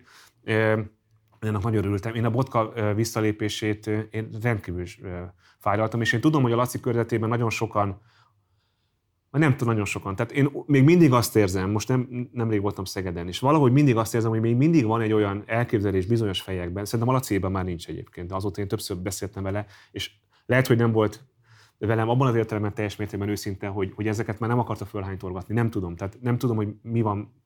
Tehát lehet, hogy van még valami az ő gondolataiban, amit velem már nem oszt meg. De az ő közvetében még mindig vannak olyanok, akik azt gondolják, hogy én valójában egyből arra készültem, hogy, hogy a botkát megpucsolom, vagy nem tudom micsoda. Ez egyáltalán nem igaz, amikor a... Nem ez, bocs. Szerintem az van alapvetően, hogy bár nyilvánvalóan Botka László is követett el taktikai hibákat, ezeket lehet hosszan elemezni, de azért összességében a legfontosabb tényező abban, hogy ő megbukott, mint miniszterelnök jelölt, az az volt, hogy a saját pártja, aminek később te miniszterelnök jelöltje lettél, aktívan tett azért, aktívan tett azért, hogy delegitimálja jelöltjét. Én ezzel nem értek egyet. Szerintem a Laci nagyon sok szempontból nagyon jól mérte föl, hogy mit kell csinálni egy baloldali miniszterelnök jelöltnek. Én azt gondolom, hogy Botka valószínűleg a Magyarország egyik legjobb polgármestere. Tehát Szeged tényleg nagyon közel van ahhoz a, ahhoz a baloldali zöld politikához, amit én Magyarországnak kívánok. Kellős vungja, ereje volt, amikor megérkezett. Szerintem ő elkövetett egy, egy, egy, egy, egy taktikai hibát, mégpedig az, hogy az ellenzéki szavazók nagyon rosszul reagálnak arra, hogyha valaki nem az egységet hozza az ellenzéki oldalon. És szerintem joggal reagálnak rosszul. És ő a, a dé ká-val való politikai pozícióját úgy építette föl, amit, amitől én egyébként személy szerint óva intettem, és, és én tényleg szó szerint mondom azt, hogy szinte könyörögtem neki, hogy ezt a vitán zárja le. Praktikusan vagy fogadja el, hogy közös lista van, és hogy Gyurcsány ezen rajta van, vagy pedig fogadja el, hogy nincsen közös lista, és a dé ká külön listán indul, ami végül is aztán ugye bekövetkezett. Egyébként nem, nem, nem a mi szándékunkból, hanem a dé ká politikai stratégiákor az volt, hogy ők odállóan akarnak indulni. Szerintem a Laci alapvetően, ez, szerintem alapvetően ez, ez, ez okozta az ő vesztét. Nem tudta meg azt a várakozást, amit keltett, nagyon magasfokú várakozásokat. Ezeket nem tudott ennek megfelelni, mert itt elkövetett szerintem egy hibát. Szerintem ez volt az akilleszi sarka az ő politikai miniszterelnöki belépésének. Én, én az, a mi egymással folytatott beszélgetéseink, négy szemközti beszélgetéseink nyolcvan százalékban arról szóltak, hogy én arra kértem, hogy ezt a vitát zárja le. kétezer-tizennyolc végén leszel az em es zé pé miniszterelnök jelöltje és listavezető, a Párbeszéddel közös lista indul, és rá két hétre köt az em es zé pé egy egészen szélsőségesen egyenlőtlen megállapodást a Demokratikus Koalíció, hogy nincsen közös lista, viszont koordinálnak az egyéni körzetekben, és azt a megállapodást kötik, hogy hatvan körzetben indulnak em es zé pés és negyvenhat körzetben dé ká-s jelöltek. Ugye itt részben fölmerül a kérdés, hogy ha miniszterelnök jelölt és listavezető vagy, akkor miért vagy ott, hogy a téged jelölő párt egy ennyire előnytelen megállapodást kössön egy egyébként veletek nem szövetségben, hanem versenytársként futó párttal. És a legfontosabb, hogy ugye azért ez jelenti igazából a dé ká továbbélésének az állogát, ugyanis kétezer-tizennyolcban kizárólag a töredékszavazatok miatt tudott bejutni a parlamentbe, húszezer szavazaton múlt ez a dolog. Ha nincs egy ilyen megállapodás, nem kapja meg a töredékszavazatokat, kétezer-tizennyolcban nincsen dé ká-s, koalí- nincsen dé ká-s frakció. Hát akkor nyilván ez egy másik helyzet a magyar politikában, bár nekem nem volt olyan célom, hogy ne legyen dé ká-s frakció. Miért nem egyébként? Bocs, miközben folyamatosan látható az, hogy konfliktusok sora származik abból, hogy hogyan lehet Gyurcsánnyal együttműködni, sőt nagyon sokáig te azt képviselted, hogy a baloldal teljes megújítása kell a személyi állományában is. Igen, de ez nem azt jelenti, hogy, hogy likvidálunk politikai, lehetséges politikai szövetségeseket. Tehát én, én, én ezt abban értem mindig árnyaltabban gondoltam, hogy fel kell építeni egy nagyon erős új pólust, amely a kétezer-tíz előtti politikai rendszerrel, az egész rendszerváltás húsz évével szemben felmutatja azt a kritikát, amit föl kell mutatni, de egyébként ez nem zárja ki azt, hogy, hogy szövetségben legyen sem mondjuk Gyurcsány Ferenc pártjával. Tehát én, én, én nem gondolom azt, hogy ez egy ilyen vagy-majd, vagy fekete-fehér. De a kérdésedre visszatérve, az emlékeim szerint én igazából miniszterelnök, amikor én miniszterelnök jelöltként megérkeztem, akkor ez, az elő, ez a megállapodás már megvolt. Volt egy politikai, én azt dönthettem volna úgy, hogy én azt kérem, hogy ezt tárgyaljuk újra, de erre nagyon kevés puvárom vagy autoritásom volt még akkor ahhoz, hogy ezt megtegyem. Tehát... Gergő, hát te voltál a listavezető, hát nyilvánvalóan a konkrétan Gyurcsány Ferencet idézve a szarból húztad vissza, ha nem is a kormányzást, de az em es zé pét azt egészen biztosan. Tehát, hogy ha te ott mondasz valamit, igen, de akkor az... ügybe belemennek. Lehet, lehet. És egyébként én éltem ezzel, a, ezzel, a, ezzel az erővel a későbbiekben a visszaléptetések kapcsán, ahol, ahol az én elképzelésem élesen ütközött az em es zé pé elképzeléseivel bizonyos választókerületekben. Tehát ott, ott már ezt én használtam, ezt az erőt. De én akkor léptem be az ajtón, és azzal kezdem, hogy fölborítok egy megállapodást. Én az előnyösnek gondoltad ezt a megállapodást, vagy pontosabban jónak tartottad? Az ezt? Akkori erőviszonyokhoz képest ez nem volt egy rossz deal. Tehát amikor ezt megkötötte az em es zé pé és a dé ká ezt a megállapodást, akkor a dé ká-t és az em es zé pét nagyjából olyan egy súlycsoportban mérték a felmérések. Utána ez az óló kinyílt, tehát, de nagyjából olyan hat-hét százaléka volt a dé ká és az em es zé pé is. Ez, ez abban, a, abban a lélektani helyzetben, amiben akkor volt a szocialista párt, ez egy olyan megállapodás volt, amit a párt iszonyatosan akart. Ö, Én azt éreztem, hogy ez nem egy, hogy ezt lehetne ennél jobb megállapodást kötni, és azt valószínűsítettem, hogy egy hónappal később lehet, hogy jobb megállapodást lehetne kötni, de paradox módon ennek az lett volna a feltétele, hogy én egyébként a párt teljes, hogy mondjam, letargáját megtörve elkezdem a kampányomat, és megerősödünk, és ez látható mondjuk a felmérésekben is.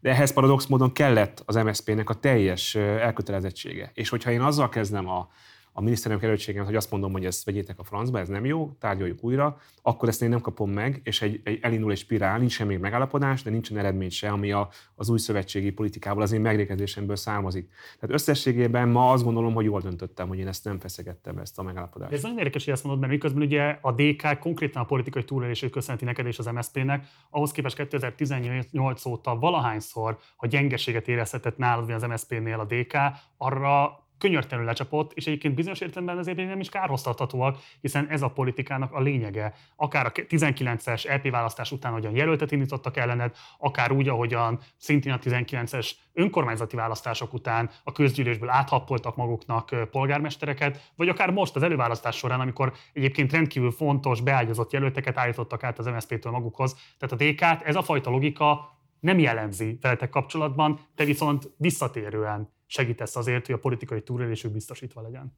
Nem én biztosítom az ő politikai túlélésüket szerintem. Tehát ők... tizennyolcban te megvétózod ezt az együttműködést, ők ma nincsenek a parlamentben. Szerintem de. Én azt gondolom, hogy ha kétezer-tizennyolcban megvétózom ezt a megállapodást, akkor nem tud elindulni a kampányom, és még azt az eredményt se tudjuk elérni, amit elértünk. Tehát ez, ez, a politika az egy dinamikus folyamat. És abban, az áll- abban a lélektani állapotban, amikor volt az em es zé pé, ezt a megállapodást meg kellett kötni. A jelöltek, akiket ez érintett, megnyugodtak, a pártszervezet megnyugodott, és én ebből tudtam, hát hogy mondjam, mérsékel, de politikai sikereket elérni. Tehát, hogyha akkor én ezt, én ezt nem engedem, akkor az egy, az egy negatív spirálba löki be az én jelöltségemet is, és az em es zé pét is. Nekem nem volt...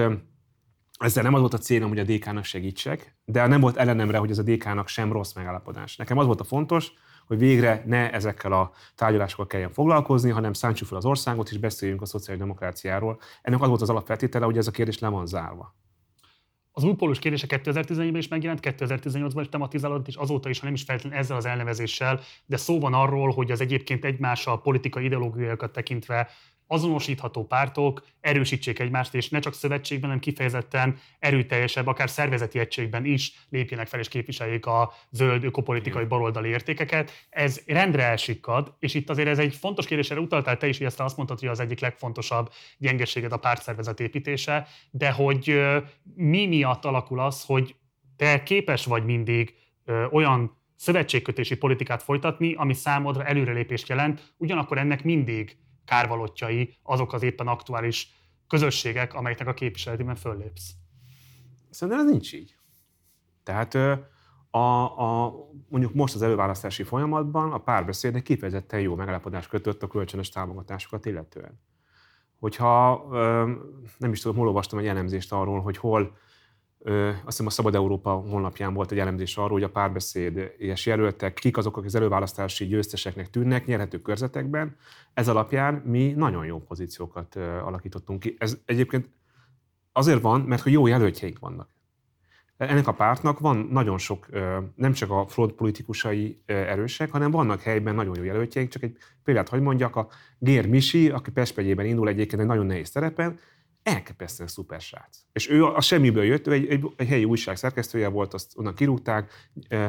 A, a Partizánban egyébként egyszer szerepelt, mert gyerekpszichológusként a Covid-dal kapcsolatos tapasztalatról beszélt, és ott fölszánt mindent, és az összes párt beállt mögé, pedig neki nem volt politikai, hogy mondjam, nem olyan, mint a Dorosz Dávid, aki mondjuk egy ismert politikus és szintén kiváló jelölt. Tehát azt akarom mondani, hogy szerintem ez egy, ez egy rossz leírása, vagy nem, egy féligazság, mert bizonyos szempontból a, ez, a, ez a közösség mégiscsak a politikai szimbolikus súlyát, amit részben tőlem, részben a többi politikus sajtókkal kapja, ezeket azért használja ezekben az ellenzéki helyzetekben.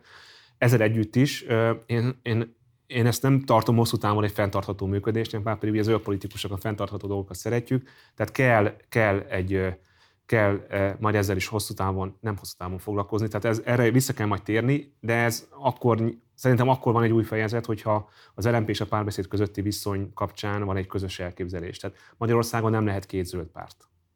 Lehet. Így is van. Most már választások óta. Hosszú távon szerintem nem lehet. Másként teszem fel a kérdést, a Telexen jelent meg egy videó rólad veled, amelyben ö, különböző képviselőtársaid, szövetségeseid is megnyilvánultak, és ott igazából azt a képet igazolták, hogy bár téged nagyon szeret a kormányoldal málé szájúnak bemutatni, valójában egy igen komoly taktikus rejtőzik ö, a nem tudom én állarc mögött, vagy nem tudom, szóval a belsőd az egy sokkal komolyabb politikai machinátor, mint amit esetlegesen rólad következtetnének akár az ellenfeléd, akár veled szövetségesek is, és hogy fölvetődik az a kérdés, hogyha egyébként tényleg igazolja és a politikai pályafutásod az, hogy képes vagy folyamatosan jobb és jobb pozíciókat, nagyobb hatalmat magadnak megszerezni, hogy a politikai közösséged miért nem tud ebből sokkal többet profitálni?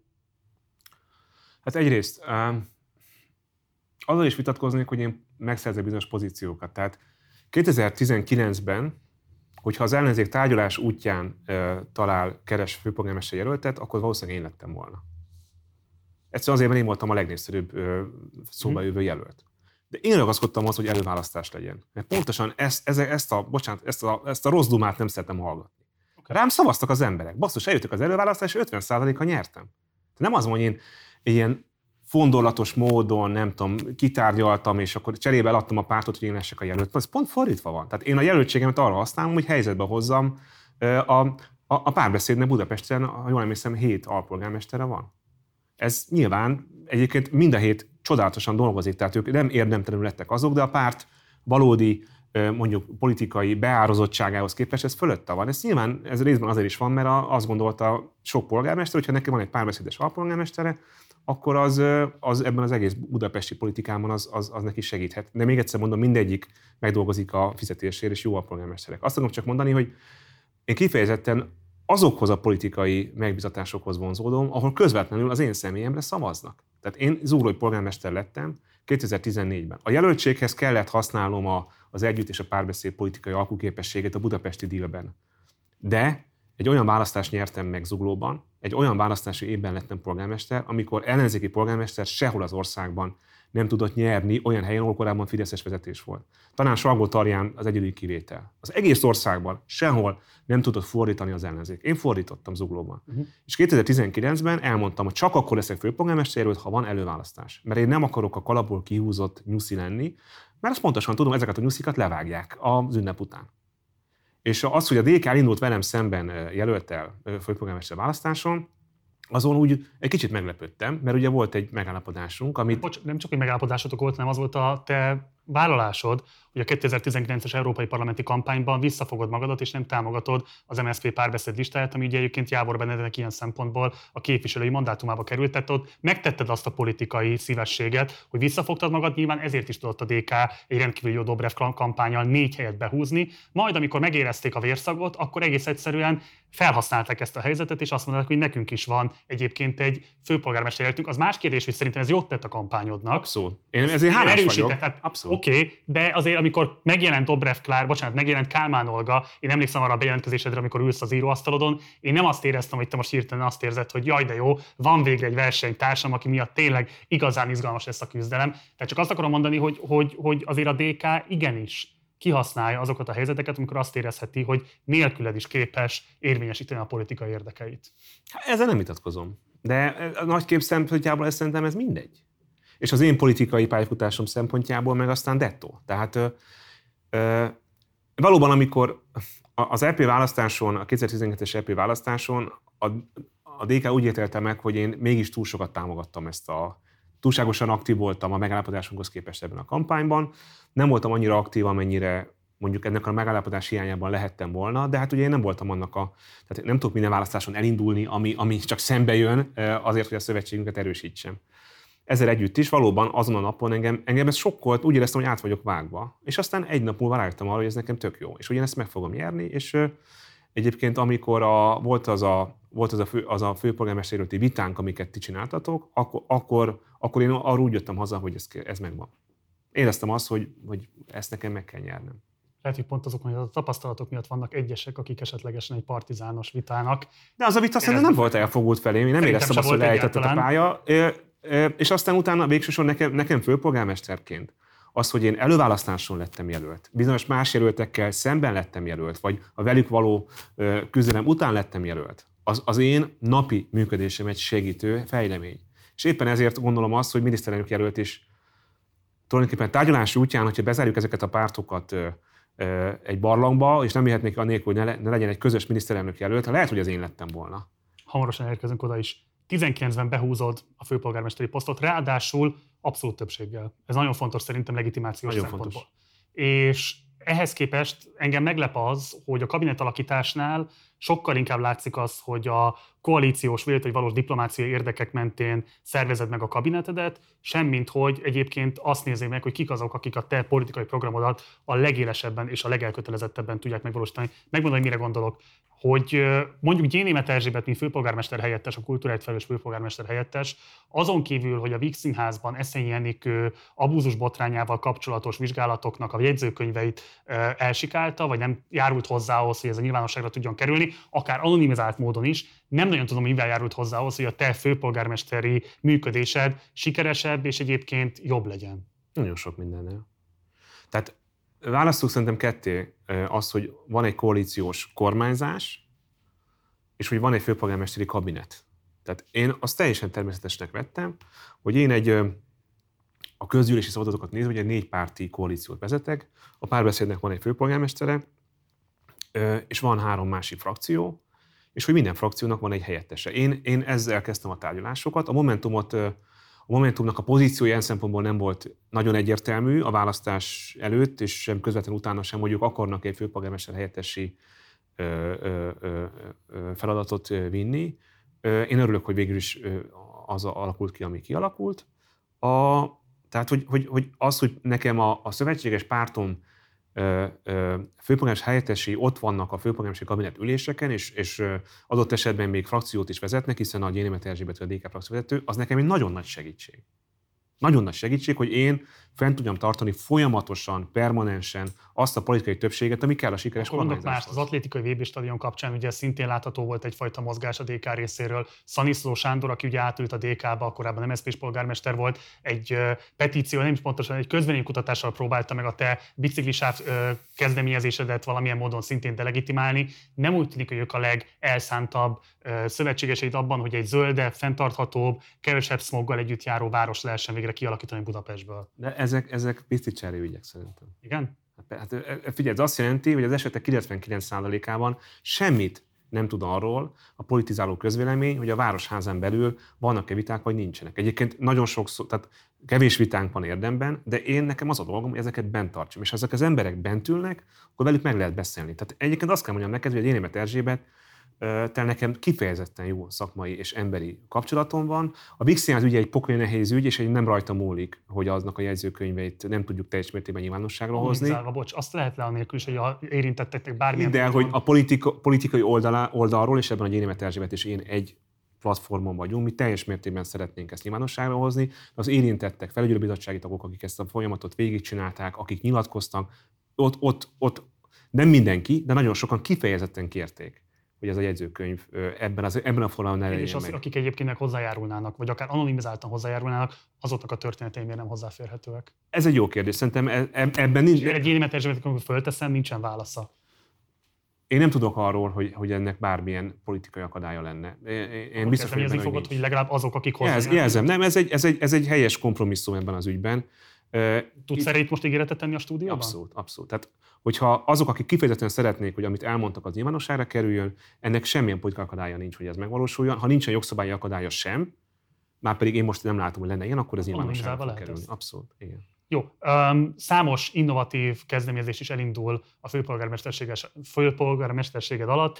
Például ugye a Budapesti Lakástársaság, ami szerintem egy nagyon-nagyon fontos kezdeményezés, illetve például vannak olyan picike uh, politikai kezdeményezések, aminek szerintem inkább a szimbolikus jelentősége nagy, de közben előrevetítív azt, hogyha lenne érdemi hatalma mondjuk egy főpolgármesternek, akkor milyen további intézkedéseket lehetne hozni, például az álláskeresési uh, járadékon lévő embereknek az ingyenes bé ká vé bérlet és így tovább.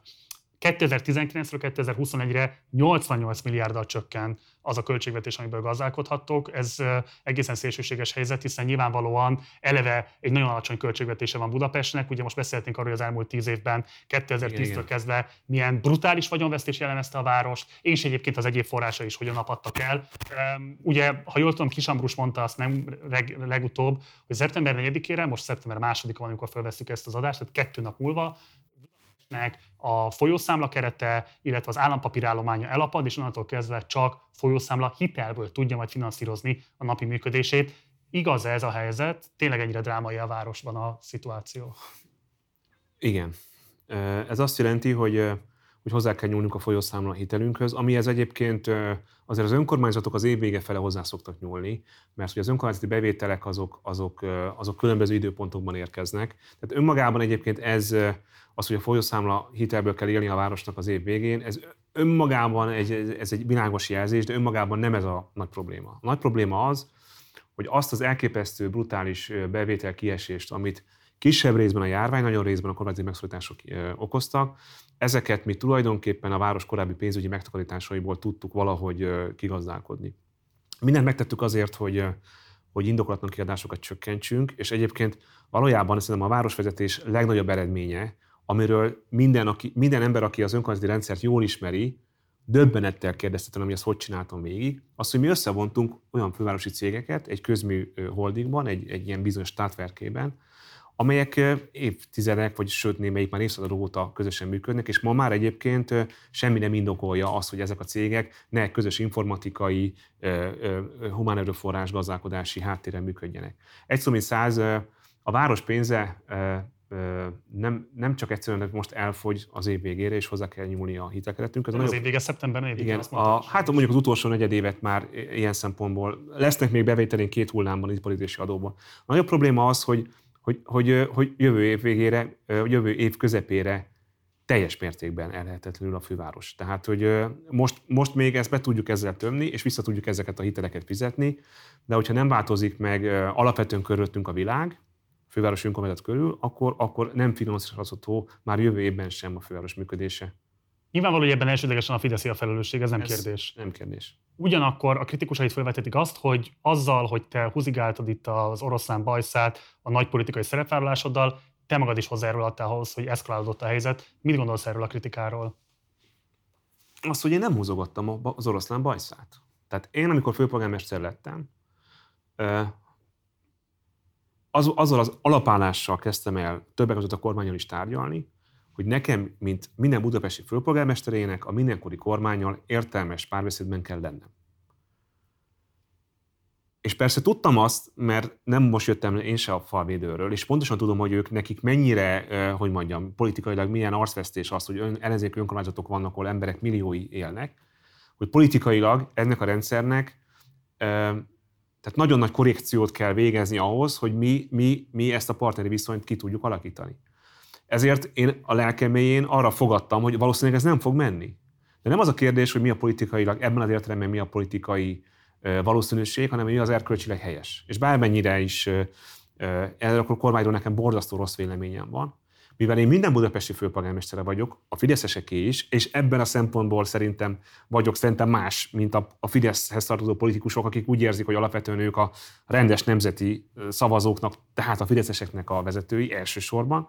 Ezért nekem az a dolgom, hogy én ne rajtam múljon, hogy én az oroszlánnal együtt tudok-e dolgozni, vagy sem. Tehát én, én nem hozogattam az oroszlán bajszát. Lehet ezt kritizálni, van egy másik kritika, ami azt mondja, pontosan lehetett tudni, hogy ezek mekkora, hogy milyen szemétládák, minket meg fognak ölni, nem kell volna velük barátkozni. Egy percig sem. Tehát eleve úgy kell volna kezdeni, hogy mi egy háborús övezet vagyunk, és a fővárosi önkormányzat a kormány ellenfele. Abból a helyzetből visszatekintve, amiben most vagyunk, sokan gondolhatják azt, hogy azoknak volt igazuk, akik ezt az álláspontot képviselték, de én ezzel mai napig nem értek egyet. Nekem ezt meg kellett próbálnom. És független attól, hogy ha nincs a világjárvány, akkor én nem vagyok benne biztos, hogy a Fidesz, pontosabban Orbán Viktor nem korrigál-e a politikai stratégiáján, és azt mondja, hogy ezeket hagyjuk élni, Budapest, majd megnyerjük vidéken. Lehetett, tehát úgy tűnt, én voltam ott kormányülésen kétszer is. kétezer-tizenkilenc novemberében, és valamikor kétezer-húsz tavaszán, azt hiszem, az első hullám idején, ha jól, jól emlékszem. Amikor a választás után én, én, én elkezdtem a főpolgármesteri munkámat, láttam azt, hogy iszonyatosan nehezen viselik egyáltalán a jelenlétemet. Tehát a, amikor én bementem a kormányülésre, azt, tehát azt én nagyon élveztem, iszonyatosan zavarodottak voltak. Nekem az az érzésem van, amikor nekem vannak ilyen gimnázium halvány, amikor járunk szaunázni, és akkor tök jól eldumálunk, és bejön egy idegen. És persze úgy jöjjön be, mert be lehet jönni, csak úgy nem lehet, hogy inkább kimegy. Tehát ez az érzésem volt, hogy iszonyatosan zavarban vannak, hogy az ő világképükben az, hogy ellenzéki politikus kormányülésen van, de kedvenc példám az, hogy Ferihegyi repülőtéren van egy kormányváró. És euh, én viszonylag keveset utazom, de azért ezt igénybe szoktam venni, mert akkor rövidebb a, az ellenőrzés, és nagyon sok időt spórolok. Hát na, nagyon vicces jelenet, amikor ott, ott ül egy miniszter, és ott megjelenek a kormányváró. Tehát én ezeket nagyon élvezem, tehát euh, nekem is legyen valami örömöm az életben. Szóval egy szó mint száz, ez, ez, ez, ez, szerintem ez akkor még az Orbán se tudta, hogy erre hogyan reagáljon. De mégis mindegy, mert nem egy, most nem egy elemző vagyok, meg ez nem. Én azt gondolom, hogy ez volt erkölcsileg helyes, hogy ezt meg kellett próbálni, És, derül, és kiderült az, hogy, hogy, hogy ez, ez a kormány a fővárosi önkormányzatot és az összes önkormányzatot egyébként, nem csak az ellenzékeket, mindegyiket, ezeknek a halálát kívánja. Ez, ez teljesen egyértelmű. És ez, ennek ki kellett derülnie. És úgy kellett kiderülnie, hogy nem mi provokáltuk ezt ki, hanem ők, dön, ők választották ezt az utat. És ez persze ez borzasztó, mert a városnak ez rossz. És lehet, hogy az ellenzéknek jó, és ezen keresztül az országnak mégiscsak jó, tehát ez egy bonyolult kapcsolat, hogy hogyan kell nekem ebben, tehát mi az erkölcsileg helyes álláspont, de én azt nagyon komolyan veszem, hogy amikor engem megválasztottak, attól a perctől kezdve én elsősorban nem egy ellenzéki politikus vagyok. Pontosan azért gondolom, hogy más erkölcsi színvonalat képvisel az ellenzék, mint a Fidesz, mert ettől a perctől kezdve én minden budapesti főpolgármestere vagyok, a fideszeseké is, és én az ő érdekükben is megyek a kormányhoz, és verem az asztalt, nem azért, hogy többet kapjon a város, mint amennyi jár, de hogy legalább hát azt megkapja, ami, ami, ami a nemzet fővárosának a fejlődését szolgálja. Kerékpáros sáv. Ugye talán a legszélesebb körben ismert közpolitikai húzásod, ami azt gondolom, hogy elég élesen megosztja a budapesti lakosságot. Egyébként a Partizánon belül is vannak törésvonalak ezzel kapcsolatban, izgalmas vitákra ad okot. Viszont az látható, hogy ez egy markáns húzásod volt, és egy vállalt döntésed, hogy lesz a Nagykörúton kerékpáros sáv. Ezt meg is ígérted egyébként a kampányban. Ehhez képest szerintem kicsit furcsán hat, hogy miközben a Blaha Lujza tér felújítása miatt forgalom, változásokra van szükség, még ha csak ideiglenesen is. A kerékpáros klub arról számolt be, hogy amikor erről döntöttetek, vagy erről volt egy tárgyalás, igen, őket már csak a kész helyzettel szembesítettétek, és magának a helyzetnek a kialakítására, a megtárgyalásra arra az autós klubot hívtátok csak el. Ez egy jogos kritika, itt hibáztunk, viszont a, a kerékpáros klubbal azért az a mentségünk erre, kellett volna velük is beszélni, egyeztetni kétségtelen, mert valójában a kerékpáros közlekedést érdemben érintő beavatkozás nem történt a városban. Egy nagyon apró beavatkozás volt. A Blahán átmenni kerékpárról az most egy hazardírozás. Jó, de ott, ott, ott, ott tehát hogy mondjam, ott, ott, ott nem tudunk mit csinálni. Biztonságosabb volt a felújítás előtt szerintem. Na jó, de, de most ott felújítás van, ott egy sávban. Tehát az nem lehet, hogy az autók lemennek a föld alá. Tehát, és nem ezen van vita közöttünk. Ők... A maguk szempontjából teljesen jogosan kritizálták azt, hogy velük nem volt korábban egyeztetés, de még egyszer mondom, a kerékpáros közlekedést érdemben befolyásoló változás nem, nem, nem történt. Az, az autósklub való egyeztetés azért volt ebben az értelemben más jelentőségű, mert a gépjármű forgalmat befolyásoló változásokat azonban ke- kellett tennünk ideiglenesen. Tehát vannak olyan belvárosi forgalomcsillapított utcák, amelyeket most az eredeti forgalmi rend szerint lehet használni, éppen azért, hogy ezt a borzasztó nehéz közlekedési helyzetet, ami van a városban, ezt tudjuk orvosolni, és egyébként működik, tehát most, amikor itt beszélgettünk, ezen a második nap a szeptemberi hónapról, bár nem tudom, lesz szabad-e repelezni magunkat, hogy mikor van a beszélgetés, szóval, hogy a... Bemondtuk, hogy igen, igen, igen. Tehát, hogy láthatóan ez egyébként működik, de teljes joggal a fővárosi közgyűlésben egymás mellett ül a csepeli polgármester meg az ötödik keleti fideszes polgármester, a csepeli polgármester elmondja, hogy miért nem csináltunk semmit, az ötödik keleti meg elmondja, hogy miért nem tudtuk meg a Humeid utcát, meg a Nádor utcát, hát a kettő közül nyilván az egyik nem igaz. Egy szó mint száz, a Budapesten egy kerékpáros forradalom van, amit, amit én nem azért tartok egy fontos előrelépésnek, mert én magam is egyébként szívesen bringázom, ennek ez semmi köze. Tehát, hogyha én utálnám, a, utálnám személy szerint a kerékpározást, és sajnos mivel fáj tőle a hátam, ezért sokkal kevesebbet bringázom, mint régen, meg amennyire szeretnék. Egyszerűen azért, mert a kerékpáros közlekedés az egy fenntartható városi mobilitásnak a, a, egy nagyon fontos eleme, és ennek a fejlesztése, akár a bubival, akár a kerékpársávokkal, ez nyilván fontos. De nem önmagában fontos, tehát a, a, a, a nagykörúti kerékpársáv az nem egy közlekedési kérdés elsősorban, hanem egy városszervezési, egy hosszabb távú vízióban illeszkedő dolog. És én pontosan tudom, hogy ebből nekem nagyon sok politikai fekete pontot szereztem ezzel. Én, én el nem tudom mondani, hogy hány olyan barátom van, aki azt mondja, hogy Gergő, nagyon, tényleg tök jó csinál, nem lehetne ezt a kerékpársávot megszüntetni.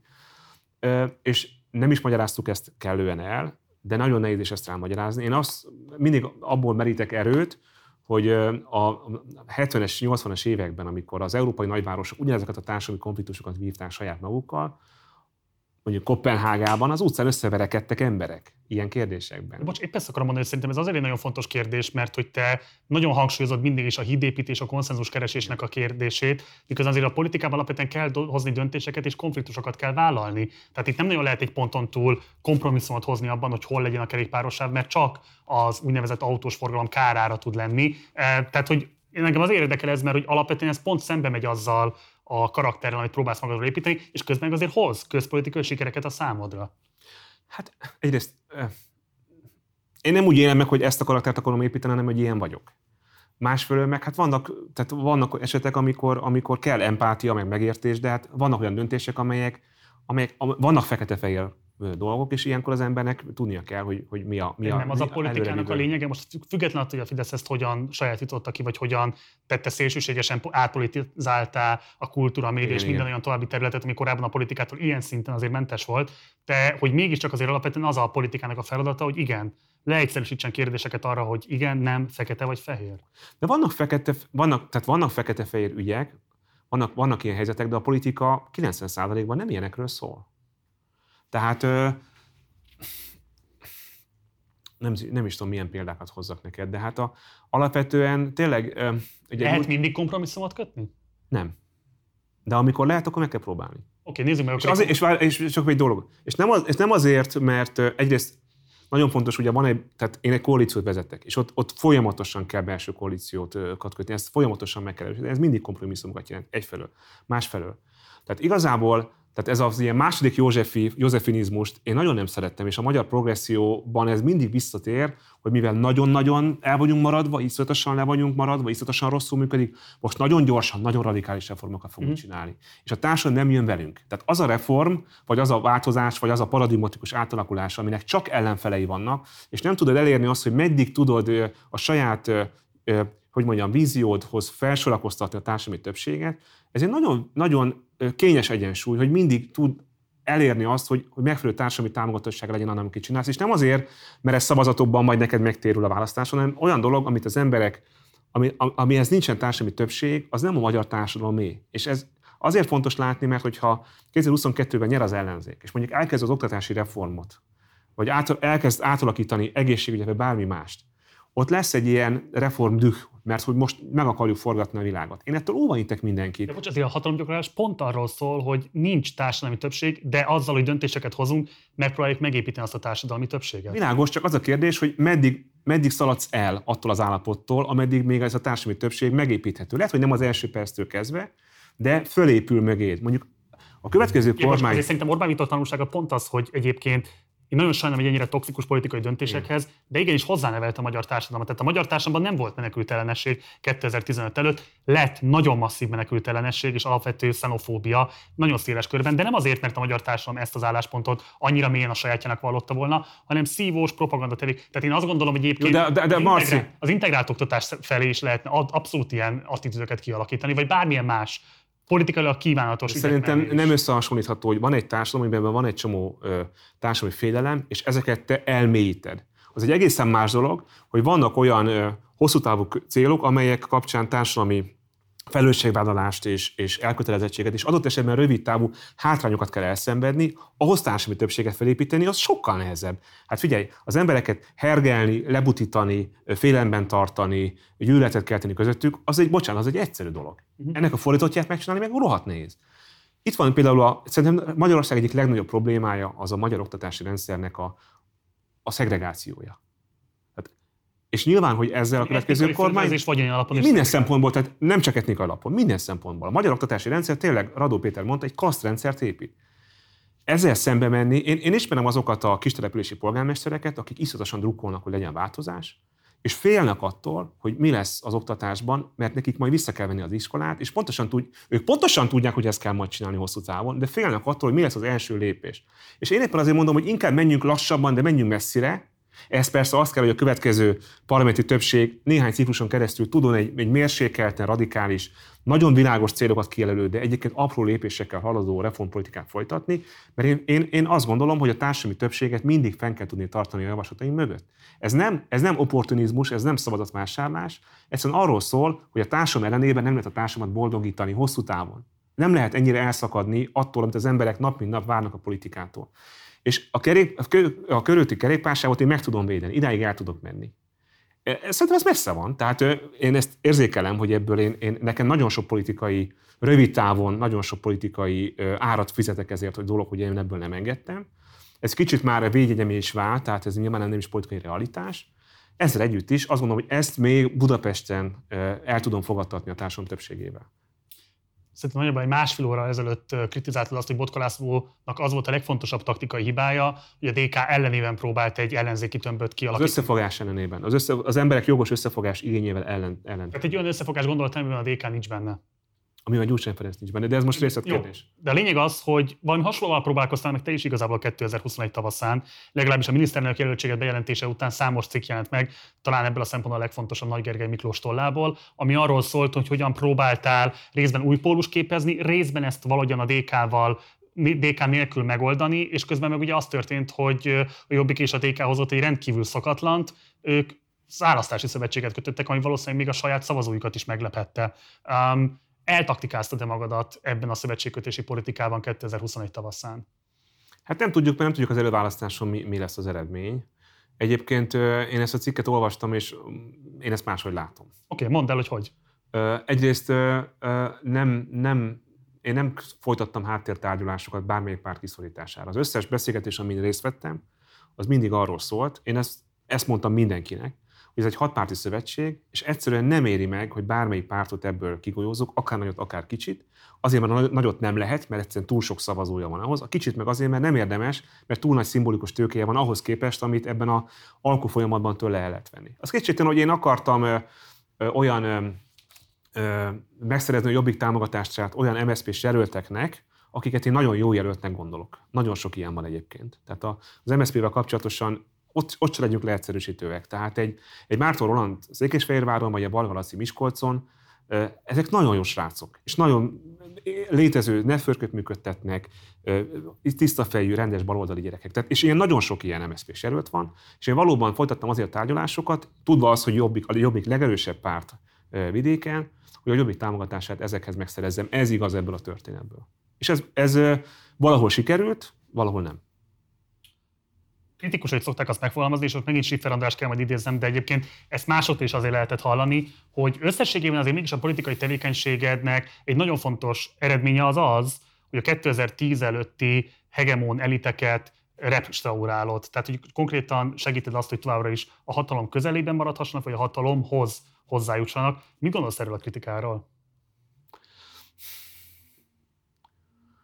Én nem innen nézem a dolgokat, tehát nem, nem, nem, szerintem ez egy, ez egy rossz leírása ennek a helyzetnek.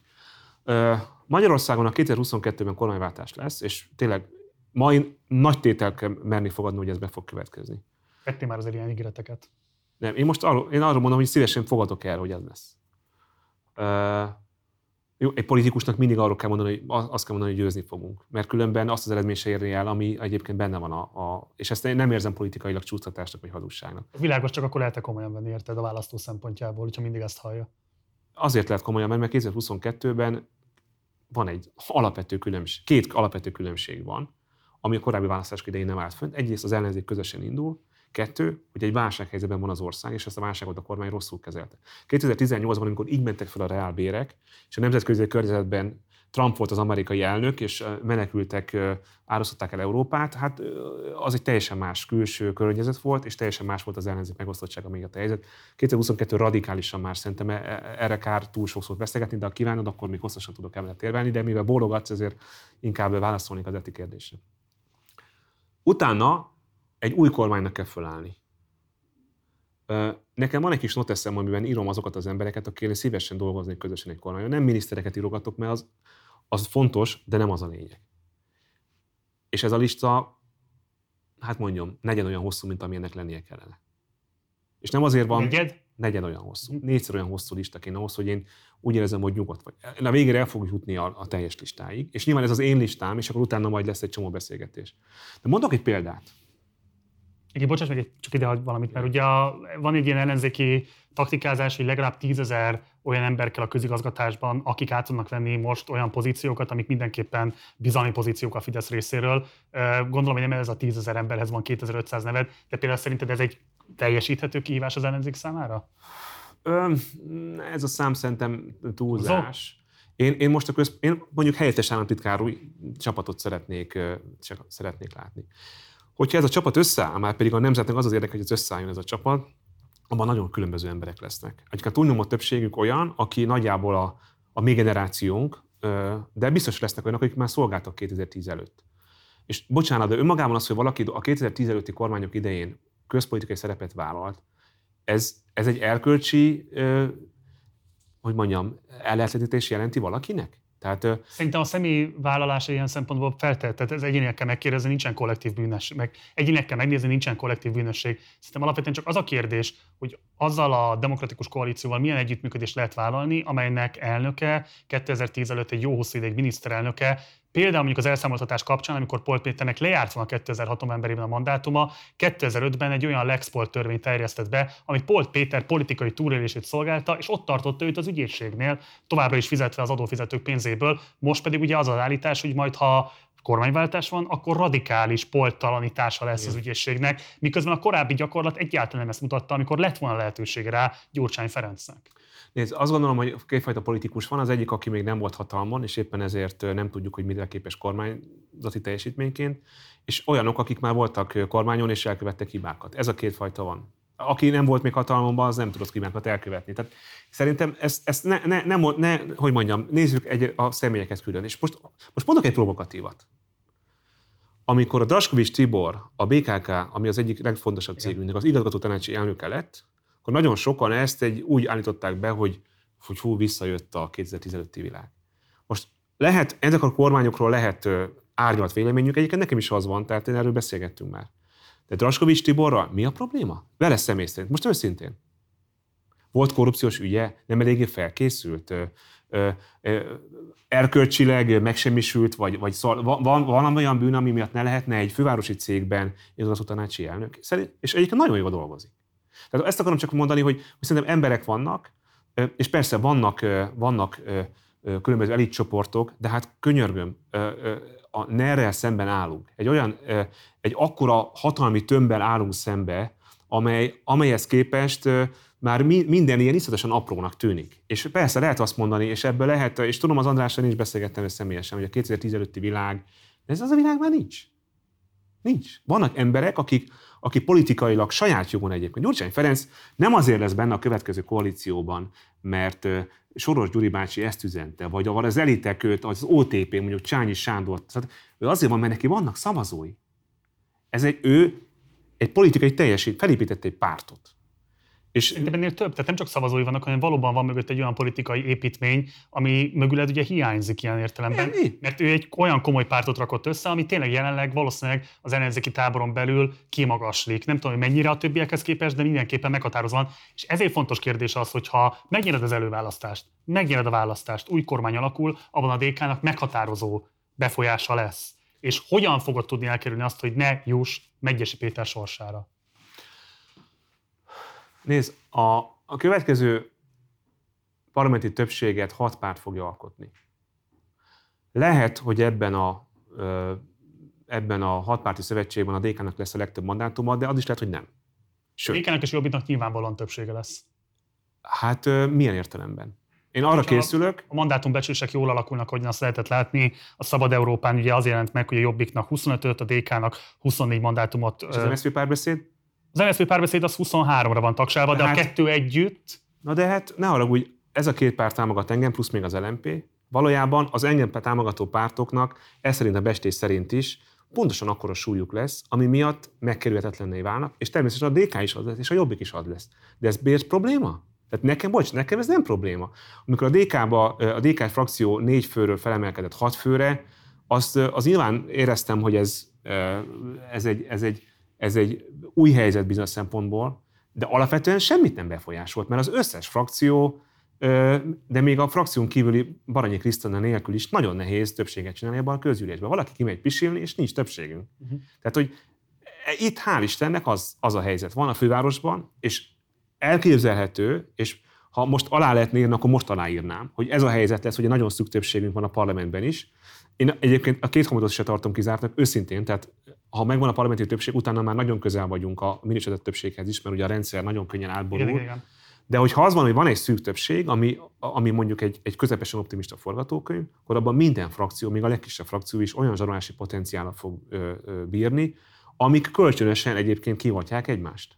Lehet ez is. De ha nem ez lesz, és adott esetben te vagy a miniszterelnök, simán előállt egy olyan helyzet, hogy Gyurcsány Ferenc vagy Jakab Péter a kormánypárti frakciónak a frakcióvezetője, és nem fogsz tudni semmit átvinni a parlamenten anélkül, hogy velük meg ne állapodnál. Milyennek ez miért ítéled, probléma? Milyennek ítéled meg a velük való politikai munkát? Látod-e azt, hogyha mögéd áll be a többség az előválasztáson, és aztán az ország is a választáson, akkor képes leszel velük olyan közpolitikai változtatásokat elérni, amik a te politikai platformodat most alkotják? Abszolút.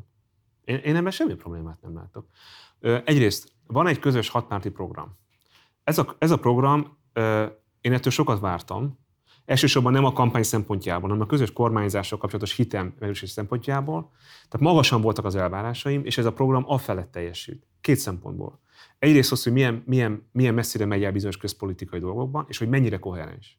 Az a helyzet, hogy az elmúlt tizenkét év Fidesz dúlása után az elkövetkező évek sürgős feladataiban, és a sürgős alatt én megint mondjuk nagyjából tíz-tizenöt évet értek sajnos, olyan közpolitikai egység van a pártok között, ami, amit, ami számomra is egy pozitív meglepetés volt, és szerintem erre lehet alapozni. Éppen ezért én, én nem félek ettől. Tehát én, bocsánat... Ennek része a progresszív jövedelemadóztatás? Abszolút, de benne van a programban. Személyi jövedelemre is kiterjesztve?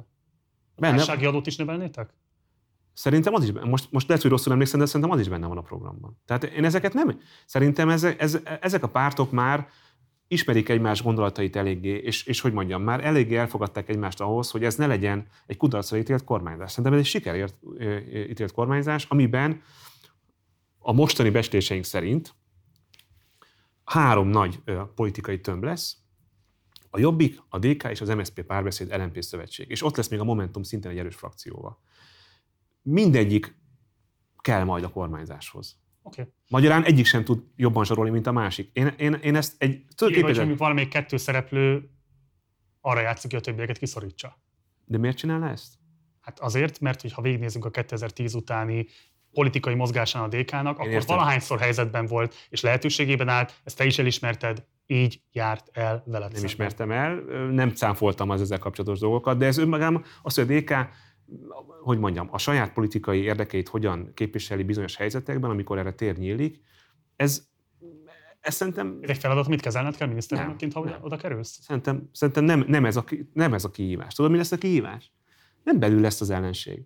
Hát ha ez a, ez a, ellenz, ez a hatpárti ellenzéki szövetség parlamenti többséget szerez, egy irgalmatlanul nehéz ellenféllel fog küzdeni, ami nem a parlamentben fog ott ülni vele szemben, hanem a az összes olyan intézményben, amit elvileg független kéne, hogy legyen a kormánytól, nem lesz független. Tehát pontosabban annyira független lesz, hogy nyilván ellenségesként fog működni. Iszonyatosan nagy gazdasági, társadalmi károkat veszünk át. Egy borzasztó lelkiállapotban lévő társadalmat veszünk át. Egy, egy, egy mély államot, aminek az összes elem arról szól, hogy kitörje a következő kormány nyakát. Hidd el, nem az lesz a problémánk. Ez a külső nehéz körülmény úgy össze fogja zárni ezt a hat pártot, hogy, hogy, hogy, hogy, hogy valójában már azt, hogy majd azt a helyzetet szeretném magam előtt látni, hogy már leküzdöttük ezt a sárkányt, és már egymással fogunk veszekedni. Okay. Tehát én ezt megtapasztaltam a fővárosban is, azok a belső vitáink, amelyek megvoltak. Mert voltak ilyenek, és szerintem ez egy, a rendszer eleme. Tehát ezzel nincs semmi baj. Amikor jött a járvány, meg a megszorítások, úgy összezártak ezt a csapatot, tehát minden rosszban van valami jó. Ez a külső ellenfél iszonyatosan erős lesz. Tehát én ettől egyáltalán nem félek. Bár ott tartanánk, hogy az ellenzék, a mai ellenzéki pártok belső vitái jelentik a politika főtörténéseit. Oké. Okay. A miniszterelnök jelöltséggel nem először kacérkodsz. Nézzük meg, hogy hogyan alakult az ezzel kapcsolatos reflexiód kétezer-tíz óta. Önök egyébként miért nem neveztek meg kormányfőjelöltet? Azért, mert mi, ha úgy tetszik, sokkal többet akarunk, mint az, hogy, hogy kormányra kerüljünk. Mi, mi a parlamentbe akarunk bejutni, és nem kormányra kerülni, és megváltoztatni a magyar politika iratlan szabályait. Tehát igazából nem akarjuk azt a választóknak azt hitetni, hogy mi most kormányra megyünk. Éppen azt akarjuk elmondani, hogy nem csak az a lényeg, hogy ki egy miniszter, ki lesz a miniszterelnök. Karácsony Gergely vagyok, miniszterelnök jelölt a kétezer-tizennyolcas országgyűlési választáson. Komolyan gondolom-e én ezt az egészet? Hogy el tudom-e mondani röhögés nélkül, hogy miniszterelnök jelölt vagyok? Hogy komolyan gondolom-e azt, hogy egy ilyen kis párt, mint amilyen a Párbeszéd, esélyes miniszterelnök jelöltet állíthat? Komolyan gondolom-e egyáltalán, hogy le tudom-e győzni Orbán Viktort? Engedjétek meg, hogy válaszoljak mindhárom kérdésre. Halálosan komolyan, röhögés nélkül. Igen, igen és igen. Én beleálltam egy teljesen reménytelen helyzetben, egy teljesen reménytelen kampányba. Mitől erősebbek a mostani reményeid miniszterelnök jelöltként? Úgy, hogy tényleg nagyon szorosnak tűnik most ez a küzdelem. Szerintem tavasszal lehetett az, amikor esetleg azt gondolhatta az ellenzéki közvélemény, hogy hát igazából tényleg lejátszott meccs, és a zsebedben van a miniszterelnök jelöltség. Lehet, hogy neked magadnak is voltak esetleg ilyen reflexióid, de most szeptember elején az látszik, hogy rendkívül szoros a mezőny, konkrétan felmérhetetlen, hogy ki hogy áll, és viszont látszik az, hogy a Jakab Péter mozgósítási potenciálja igen komoly az online térben, Dobrev Klárái is, de közben főként vidéken, hát én most ilyet hallottam, hogy kétszáz mikrobusszal szerződtek le azért, hogy legyen lehetőség a szavazókat ténylegesen eljutatni az urnákhoz. Tehát milyen lehetőségeid és milyen eszközeid vannak ahhoz, hogy azokat az eszközöket, amikkel ők rendelkeznek, ütni tudst? Egyrészt kétezer-huszonkettő valóban radikálisan más, és most nem csak abban az értelemben, hogy, hogy van ellenzéki egység, és egy, és egy krízisben van az ország, és, és a bizonytalanok többség egyébként változást akar. Ez az alappolitikai képlet. De hagyj beszéljek egy kicsit a saját jelöltségemről.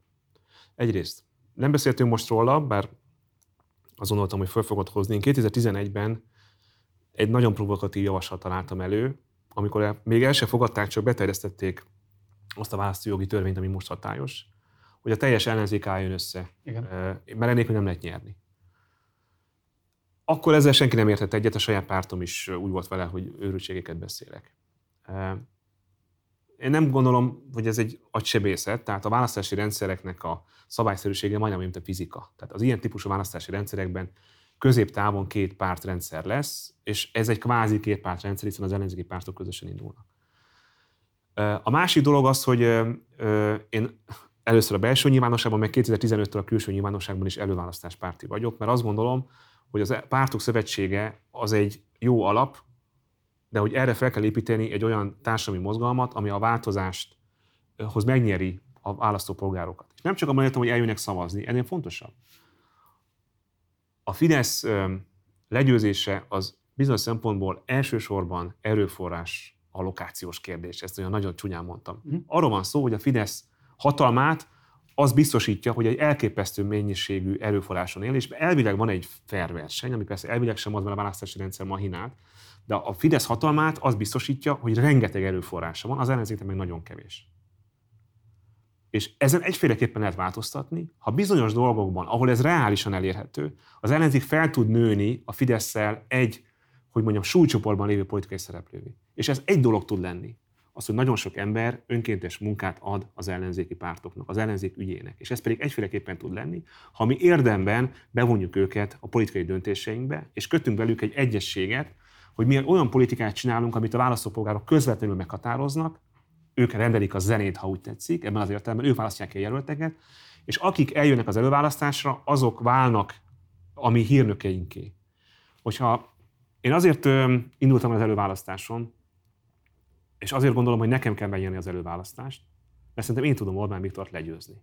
Egyszerűen azért, mert ennek a, ennek a jelentőségét, ennek a súlyát én nem látom a többi jelölten.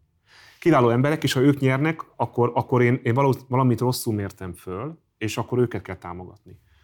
Ezért semmiképpen nem mondanék olyat, hogy más alkalmaton arra, hogy Orbán Viktort leváltsa. De az én hitem, amit én a magyar politikáról tudok, és amit tíz éve képviselek, hogy kell ellenzéki egység, ki kell nyitni a politizás ajtaját. Ugye ez az első bejátszó, ahol próbálom ott elnyökögni, tényleg ilyen olyan, olyan cuki fiatalember voltam most már nyilván, öreg vagyok és nem vagyok cuki, de hogy azt próbálom mondani, hogy a politik, tehát az egész politizáláshoz való viszonyunkat meg kell változtatni. Egyébként ezt kell majd csinálni a következő kormánynak is. De hogy ahhoz, hogy nyerni tudjunk, ahhoz nekünk egy teljesen más, egy, egy mozgalmi politikát kell tudnunk csinálni.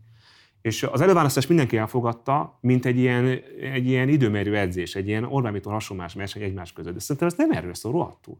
Arról szól, hogy ez, ki kell nyitni a politizálás ajtét, és be kell engedni az embereket, mert velük fogunk nyerni.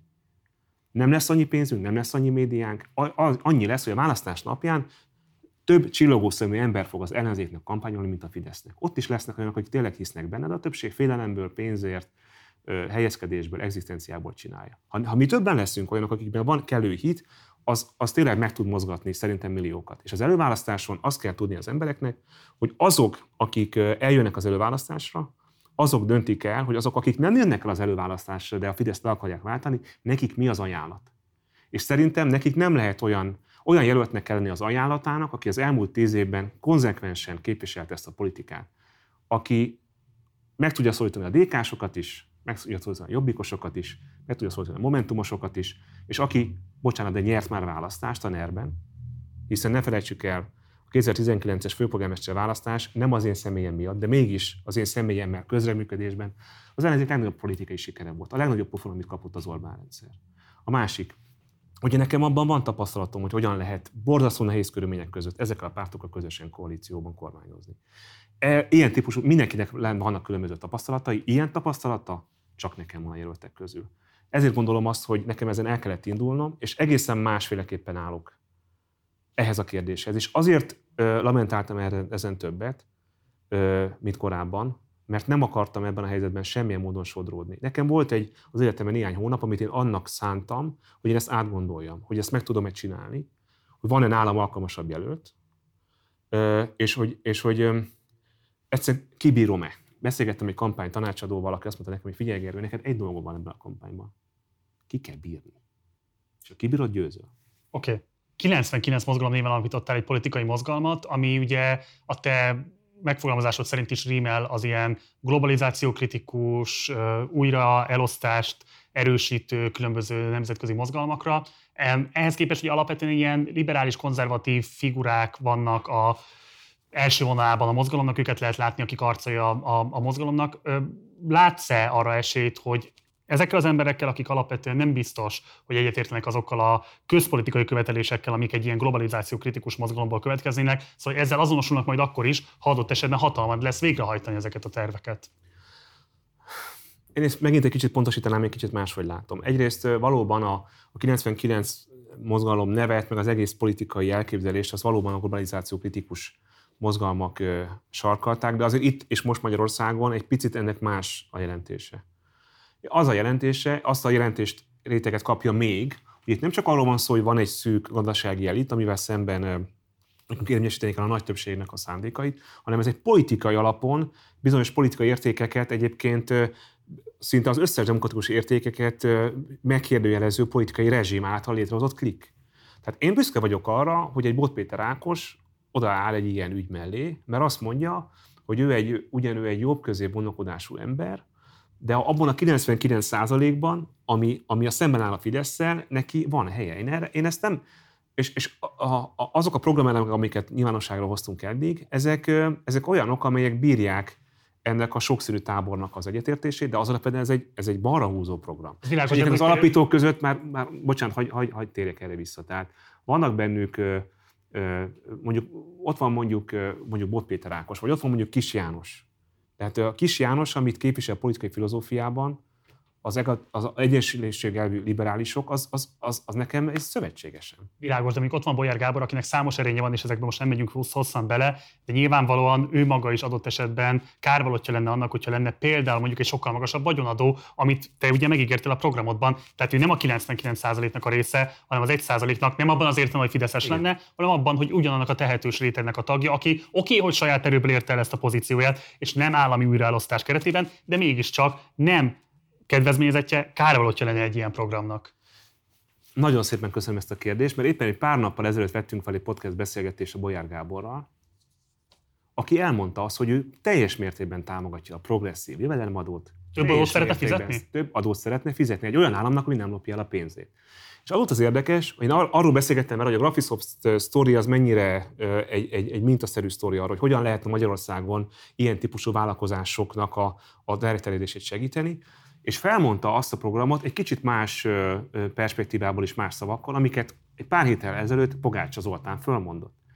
Azt kérdeztem a Pogitól, hogy mit kell, mit kell tennünk azért, hogy Magyarországon a magas hozzáadott értékű iparágokban megerősödjenek a magyar kis és közepes vállalkozások. Azt mondta, hogy csináljunk jó oktatást, és ne lopjunk. Ezt nagyon leegyszerűsítve mondom, tehát, egy, egy, tehát az, az, hogy ne adjunk a vállalkozásoknak feltétlenül egyedi támogatásokat, mert az piasztorzító, és ezeknek a, ezeknek a vállalkozásoknak a, a termelékenységét csökkenti azzal, hogy, hogy belekalkulálják a politikai hátszeret.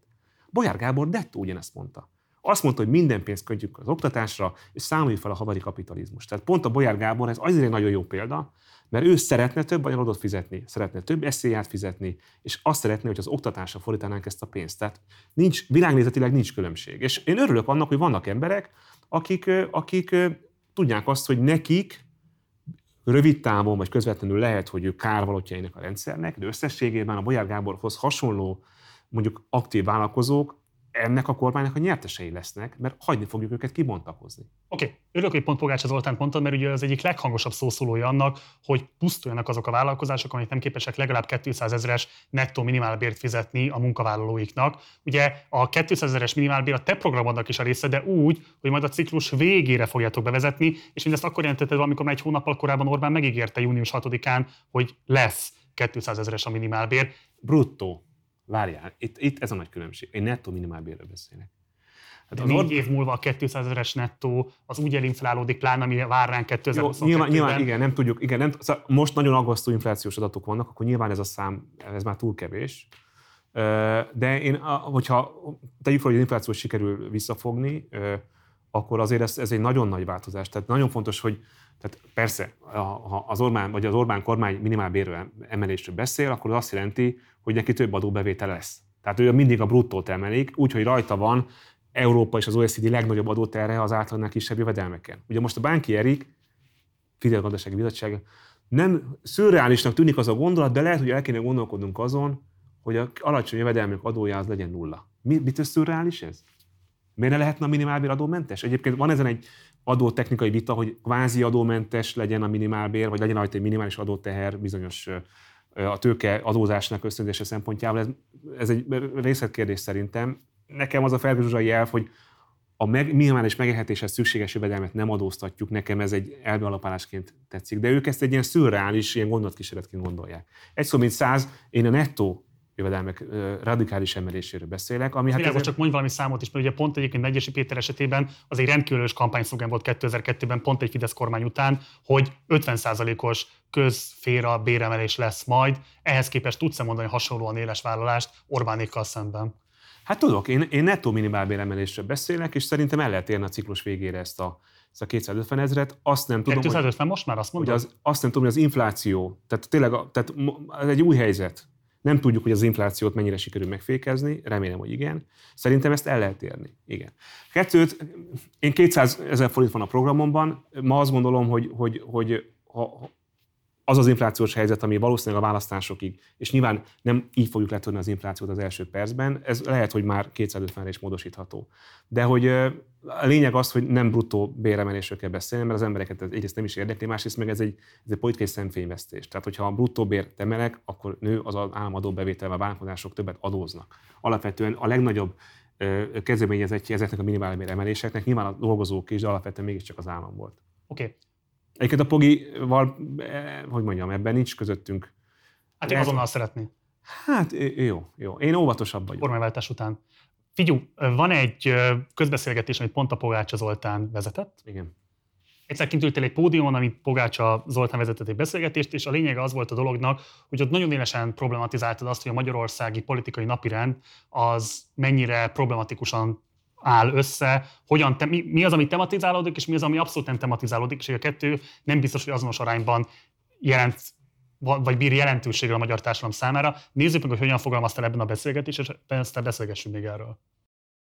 ebben a társadalomban élnek emberek, akik éheznek, penészes lakásokban laknak, a gyerekeik nem a cé e u-ra nem járnak, hanem a falusi iskolát fogják bezárni, mert szeretném mondani, hogy a cé e u-t nem fogják bezárni, mert nem hülyék, de a falusi iskolákat viszont be fogják zárni. És azok az emberek, akik én is, én a Tóbitól tíz kilométerre egy másik faluban voltam gyerek, én Nyírtason már nem lesz iskola.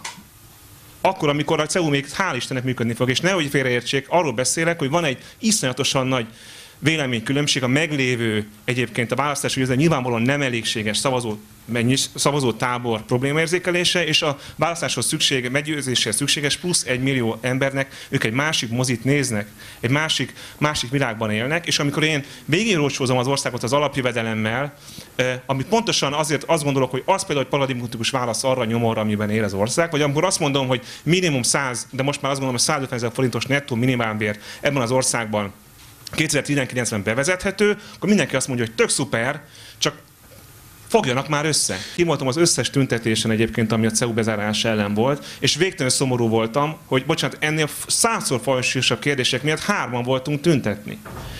Tehát, és ez, ez, ez egy, hogy mondjam, ez egy, ez, egy, ez egy nagyon súlyos probléma, hogy a politikai napirendet meghatározó, aktívan meg, és nem a pártok által ö, befolyásolt, hanem saját magától spontán módon szervezkedő ö, ellenzéki szavazó tábornak egyszerűen más, más van a radarján. Az, hogy Magyarországon kétezer-nyolcban embereket a bőrszínük miatt megöltek, és ez a társadalom némán hallgatott, és egy szót nem szólt, uh-huh. Hát ez, szerintem ez iszonyatos. Engem személy szerint is uh-huh. iszonyatosan nyomaszt.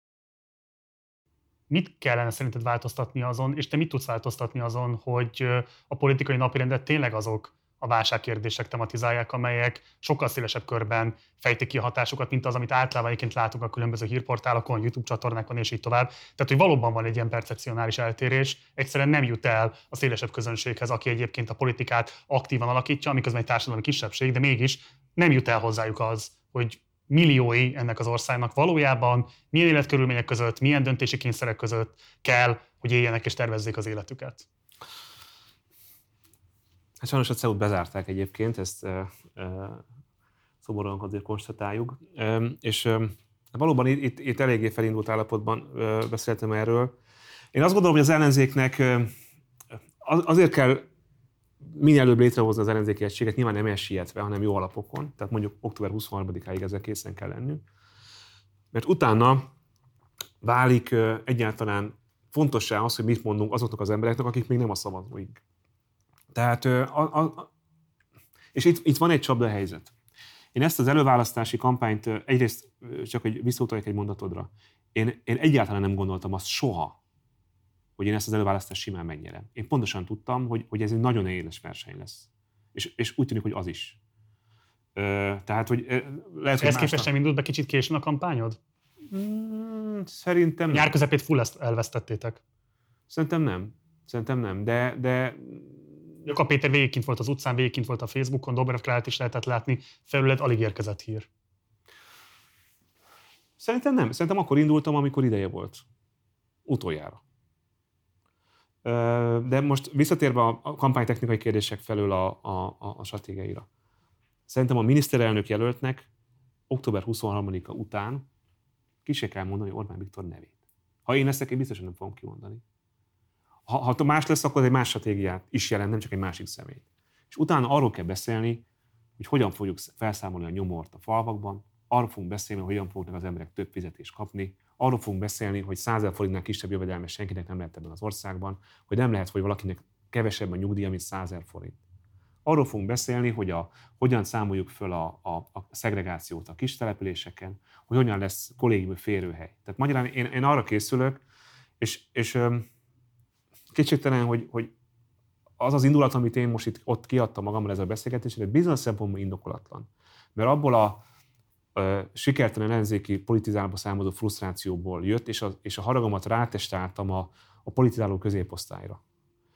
Kétségtelen, hogy, hogy, hogy ez az érzés engem mindig kísért. Én tényleg ö, ott voltam minden tüntetésen. Azokon is, amikor nagyon kevés ember volt. Amikor a, bocs, de az egyik kereskedelmi ö, cég ö, munkavállalói érdekében kellett tüntetni, akkor tényleg ott öt ember volt.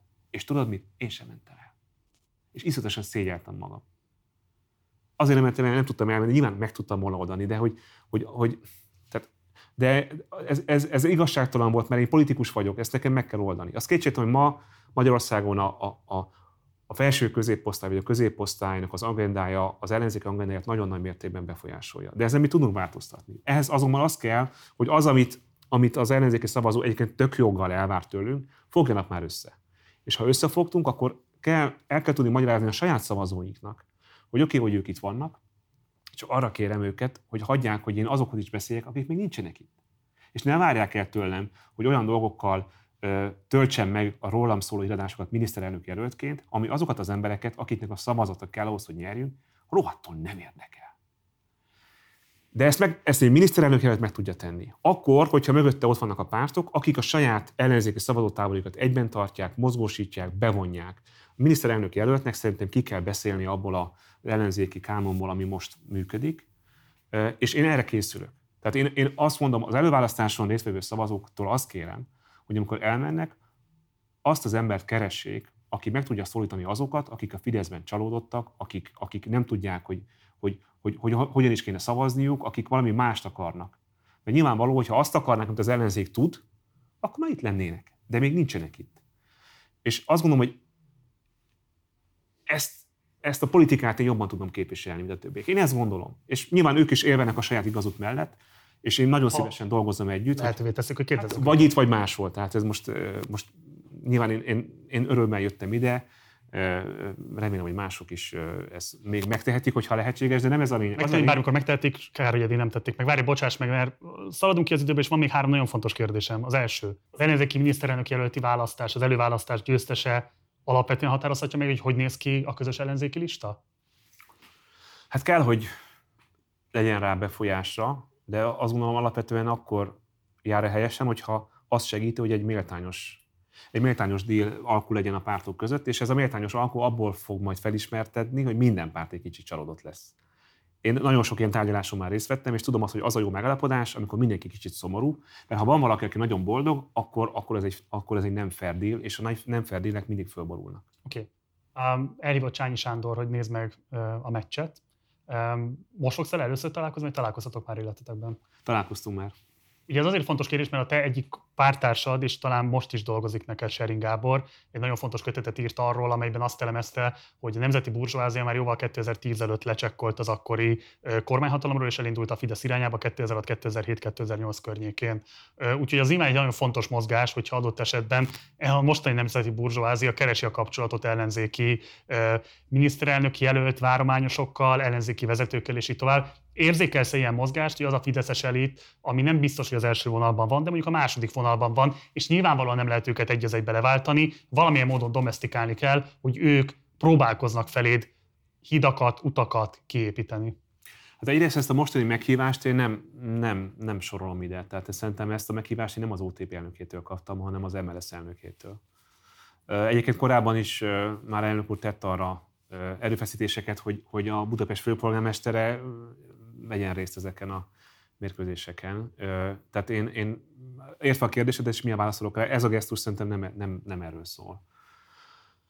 Ezzel együtt is az kétségtelen, hogy amikor én még csak be sem jelentkeztem, de már, hogy mondjam, épült az a dolog, hogy én lehetek miniszterelnök jelölt, akkor, akkor voltak olyanok, akik azzal a kérdéssel keresték meg azokat az embereket, akiken keresztül úgy érezték, hogy üzenni kell, hogy hol lehet búcsú cédulát vásárolni. És szó szerint ez egy rendkívül szellemes kifejezés. Nekem ez volt a kifejezés, amit üzentek? Igen, igen, igen. És akkor visszaüzentem, hogy sehol. Uh-huh. Ezzel együtt is nyilván... Bocs, uh, valamilyen szinte biztos, hogy kell domesztikálni a nemzeti burzsóáziának egy jelentős részét. Abszolút. Hogyan? Nekem az az elképzelésem, hogy kétezer-huszonkettő után kell kötni egy nagy... Most bocsánat, ezt a szót mondom, egy paktumot. Tehát a magyar nagytőkének és a magyar munkavállalói érdekképviseleteknek és a magyar kormánynak kell kötni egy hosszú távú gazdasági stratégiai egyezséget, amiben a tőke oldal megkapja azt, hogy megszüntetjük a haveri kapitalizmust, megkapja azt, hogy kiszámítható viszonyok vannak, tehát nem hozunk iparágakat tönkretevő vagy befolyásoló döntéseket hajnak kettőkor a parlamentben. Tehát kapnak egy kiszámíthatóságot, és egy, egy, egy, egy antikorrupciós szigorú politikát, és kapnak jó oktatást és, és, és a gazdaságot segítő új közpolitikákat. A magyar munkavállalók pedig kapnak munkavállalói jogokat, mint szakszervezetek is, tehát meg kell erősíteni a munkaképviseletét. Tudom, hogy rövid távon egy kormánynak mindig probléma a szakszervezetek, de hosszú távon egy olyan kormánynak, ami a baloldali politikát csinál, és bért akar emelni, a legfontosabb szövetségesei a szakszervezetek, és van egy bérnövekedési pálya. Tehát, és, és ehhez, hogy ezeket finanszírozni tudjuk, a nagytőkének bele kell menni abba, el kell fogadnia, lehet, hogy nem lesz boldog, de hogy bizonyos ö, ö, a tőkeadókat emelnünk kell. Ezt meg tudod lépni a német tőkével szemben, a német autógyártókkal szemben? Figyelj, szerintem a, a, nyilván azok a, azok a német autógyártók, vagy, vagy bármilyen multinacionális cég, ami egyedik kedvezményekkel jött be Magyarországra, ö, nyilván, hogy mi ezt a rendszert nem akarjuk föntartani. De azok, akik már itt vannak, azokkal nekünk szintén, ö, ö, hogy mondjam, egyességre kell jutnunk. És egyébként én, én amennyire ismerem ezt a világot, őket alapvetően azért nem az befolyásolja az öt itteni jelenlétüket, hogy kilenc százalék a társadalmi kulcs, vagy tizenhat. Tehát ez, ez, bocsánat, ez nem kérdés. Oké, okay. Akárki is tesz, a miniszterelnök jelöltje az ellenzéknek, mindenképpen fogunk majd ezekről a kérdésekről is beszélgetni vele. Egy záró kérdés hozzád, hogy öm, én azt gondolom, hogy az ellenzéki választóknak a legnagyobb akadálya az, hogy a politikai képzelő erőjük rettenetesen blokkolva van. Orbán Viktor leváltatatlanság egy olyan axióma, ami nem biztos, hogy valóság, sőt, igen. De ettől még egyébként a tudatot, a képzelő erőt iszonyatosan gátolja. Tehát, hogy mit tudnál te üzenni most azoknak a nézőknek, akik mondjuk végignézték, akár a vágottat, akár a teljes, vagy végighallgatták, és így az van bennük, hogy de Magyarországon kétezer-huszonegyben, tizenegy éve a nerben nem lehetséges egyébként Orbán Viktor leváltása, akár azok miatt, amiket korábban beszéltünk, akár más miatt, hogyan próbálnád őket lelkesíteni, hogy higgyenek a változásban, mire alapozhatják egyébként tényleg ezt a hitet? Van-e olyan bíztatás, ami nem megalapozatlan vágykeltés, hanem lelkesítés abból a szempontból, hogy érdemes küzdeni, érdemes kockázatot vállalni? Van egy történelmi analógia, amit én nagyon szerettek, a Rév István kiváló történész írt a Berlin fal lebomlásáról. Ha az emberek tudták volna, hogy a fal le fog omlani, akkor nem mentek volna oda, és nem omlott volna le. Tehát magyarán a történelem sokszor ö, ö, pont, pont azzal tudunk változásokat elérni, hogy szkeptikusok vagyunk, hogy ezek bekövetkeznek, és azt tesszük, ami helyes. Egyébként én nagyon sokat várok az ellenzéki szavazók törzsközönségétől. Azoktól a, azoktól a százezerektől, akik eljönnek az előválasztásra, én tőlük nagyon sok áldozatot remélek ebben a politikai új szövetségben, amiben mi kinyitjuk a, a döntés lehetőségét, és ők bejönnek, és, és segítik, hogy ezt a közös ügyet sikerre vigyük. De én a, az átlag választópolgártól, a, a bizonytalan szavazótól én nem várok kockázatot. Én azt jöjjön el, és az X-et tegye az ellenzék oldalára. És tudom azt, hogy nagyon sok minden, ö, ö, ö, tehát van, van egy olyan, van egy olyan Stockholm-szindróma, amiben él a társadalom, hogy nem szereti ezt a börtönhelyzetet, amiben vagyunk, de ez egy kiszámítható rendszer. Szerintem ez most már megváltozott. Részben a járványkezelésről összefüggésben olyan, olyan mértékben lehetett látni ennek a kormánynak a kormányzó képtelenségét, hogy ma már szerintem ezt nagyon kevesen gondolják. És azért gondolom azt, hogy, hogy lehet őszintén hinni a győzelemben, mert ma Magyarországon alapvetően háromfajta szavazó van. Az egyik, aki a kormány oldalnak a támogatója, a másik, aki az ellenzéknek a támogatója, ezek nagyjából ugyanannyian vannak. És van egy másik egyharmad. És ennek az egyharmadnak a többsége ezt a kormányt le akarja váltani. Ez egy rendszeres, visszatérő eleme minden felmérésnek. És biztos, amikor ezek az, ez a bizonytalan réteg majd mobilizálódni fog, szerintem egyébként Magyarország legmagasabb választási részvétele mellett megtartott választáson, tehát azt gondolom, hogy hetven százalék fölötti részvétel lesz. Ezek közül lesznek olyanok, akiket majd a Fidesz a maga oldalán mozgósít, de a többség biztos, hogy benne a változásra fog szavazni. És egyszerűen az, hogy tizenkét éve vannak itt. És most tényleg, mi ma a Fidesz politikai akciója? Petíciót gyűjt az ellenzék ellen. Most mondhatnám, ugye van az a normális, tehát hogy, hogy a petíciót azért gyűjtünk, mert a hatalmat rá akarjuk venni valamire, hogy valamit csináljon, vagy ne csináljon. Ha valaki hatalma van tizenkét éve, teljhatalommal, magyarán a kormányzásának semmilyen, sem közjogi, sem politikai, sem gazdasági korlátja nincs, és annyit tud mondani az embereknek, hogy stop karácsony. Ez szerintem egy akkora önleleplezés, hogy egyszerűen nincsen mondani valójuk. Nem tudják elmondani azt, hogy mit tettek eddig, és nem tudják elmondani, hogy mit szeretnének. Lehet, biztos lesz majd ilyen is. Alapvetően a Fidesz egy ellenzéket pocskondiázó, lejárató kampányt fog csinálni. Bárki lesz a jelölt. Én ugyan rálam már kilőtték a... a a puskaport, a többieknél meg tartogatják, mert most én vagyok a fő ellenfél, majdnem minden támadást én kapok. Összességében ennek a kormánynak lejárt az ideje. És És ezt szerintem az is, azok is érzékelik, akik alapvetően um, lehet, hogy korábban Fidesz szavazók voltak, de szerintem már mindenki úgy érzi, hogy egyszerűen, akik nem is gyűlölik őket, azok is unják. És ebből rengeteg ember van. Rajtunk múlik azt, hogy mi rendezzük a sorainkat, és akkor el tudunk kezdeni beszélgetni azokkal a választópolgárokkal, akik ma még nem tudják, hogy elmenjenek-e szavazni. Ezért gondolom azt, hogy a miniszterelnök jelöltnek nem Orbán Viktor kettő pont nullának kell lennie, nem kell beszélni Orbán Viktorról, nem kell beszélni a jelenről, nem kell beszélni a múltról, a jövőről kell beszélni. Karácsony Gergely, nagyon szépen köszönöm a jelentést, hogy rendelkezésünkre álltál, köszönöm szépen az interjút. Én is köszönöm. Nektek pedig nagyon szépen köszönöm a figyelmeteket, hogyha szeretnétek látni a teljes vágatlan verziót is ennek a beszélgetésnek, akkor egyrészt vagy menjetek el a podcast platformjainkra, ahol ingyenesen hozzáférhettek, vagy pedig fizessetek elő a Partizánra, és akkor a videós vágatlan verziót is megnézhetitek. Ehhez a linket megtaláljátok a leírásban. Nagyon fontos, hogy benne vagyunk az előválasztásban, a Partizán is számos egyéni vitát is szervez, illetve miniszterelnök jelölt vitát is meghirdettünk, és reméljük, hogy lehetőségünkben áll majd ezeket is megtartani. Ezekről a vitákról az előválasztás huszonkettő pont hu oldalon kimerítően kaptok érdemi információkat. Ha pedig az előválasztásról magáról, a részvételről, a szavazásról szeretnétek informálódni, akkor szintén a leírásban megtaláltok az ehhez szükséges legfontosabb infókat. Mindenképpen iratkozzatok fel a csatornára, ha még nem tettétek volna, meg használjátok a like, illetve a dislike gombokat a véleményetek kifejezéséhez. Ha pedig bármilyen kérdésetek vagy észrevételetek lenne az elhangzottakkal kapcsolatban, akkor várunk a komment szekcióban. Van még egy Facebook oldalunk, illetve egy Facebook csoportunk is, utóbbinak Partizán társalgó a címe, oda is várunk, és akkor tudunk vitatkozni az éppen aktuális témákról. Instagramon is megtaláltok bennünket, ott Partizán Politika a felhasználó nevünk. Munkatársaim nevében köszönöm szépen a figyelmeteket, hamarosan találkozunk, addig is, ciao.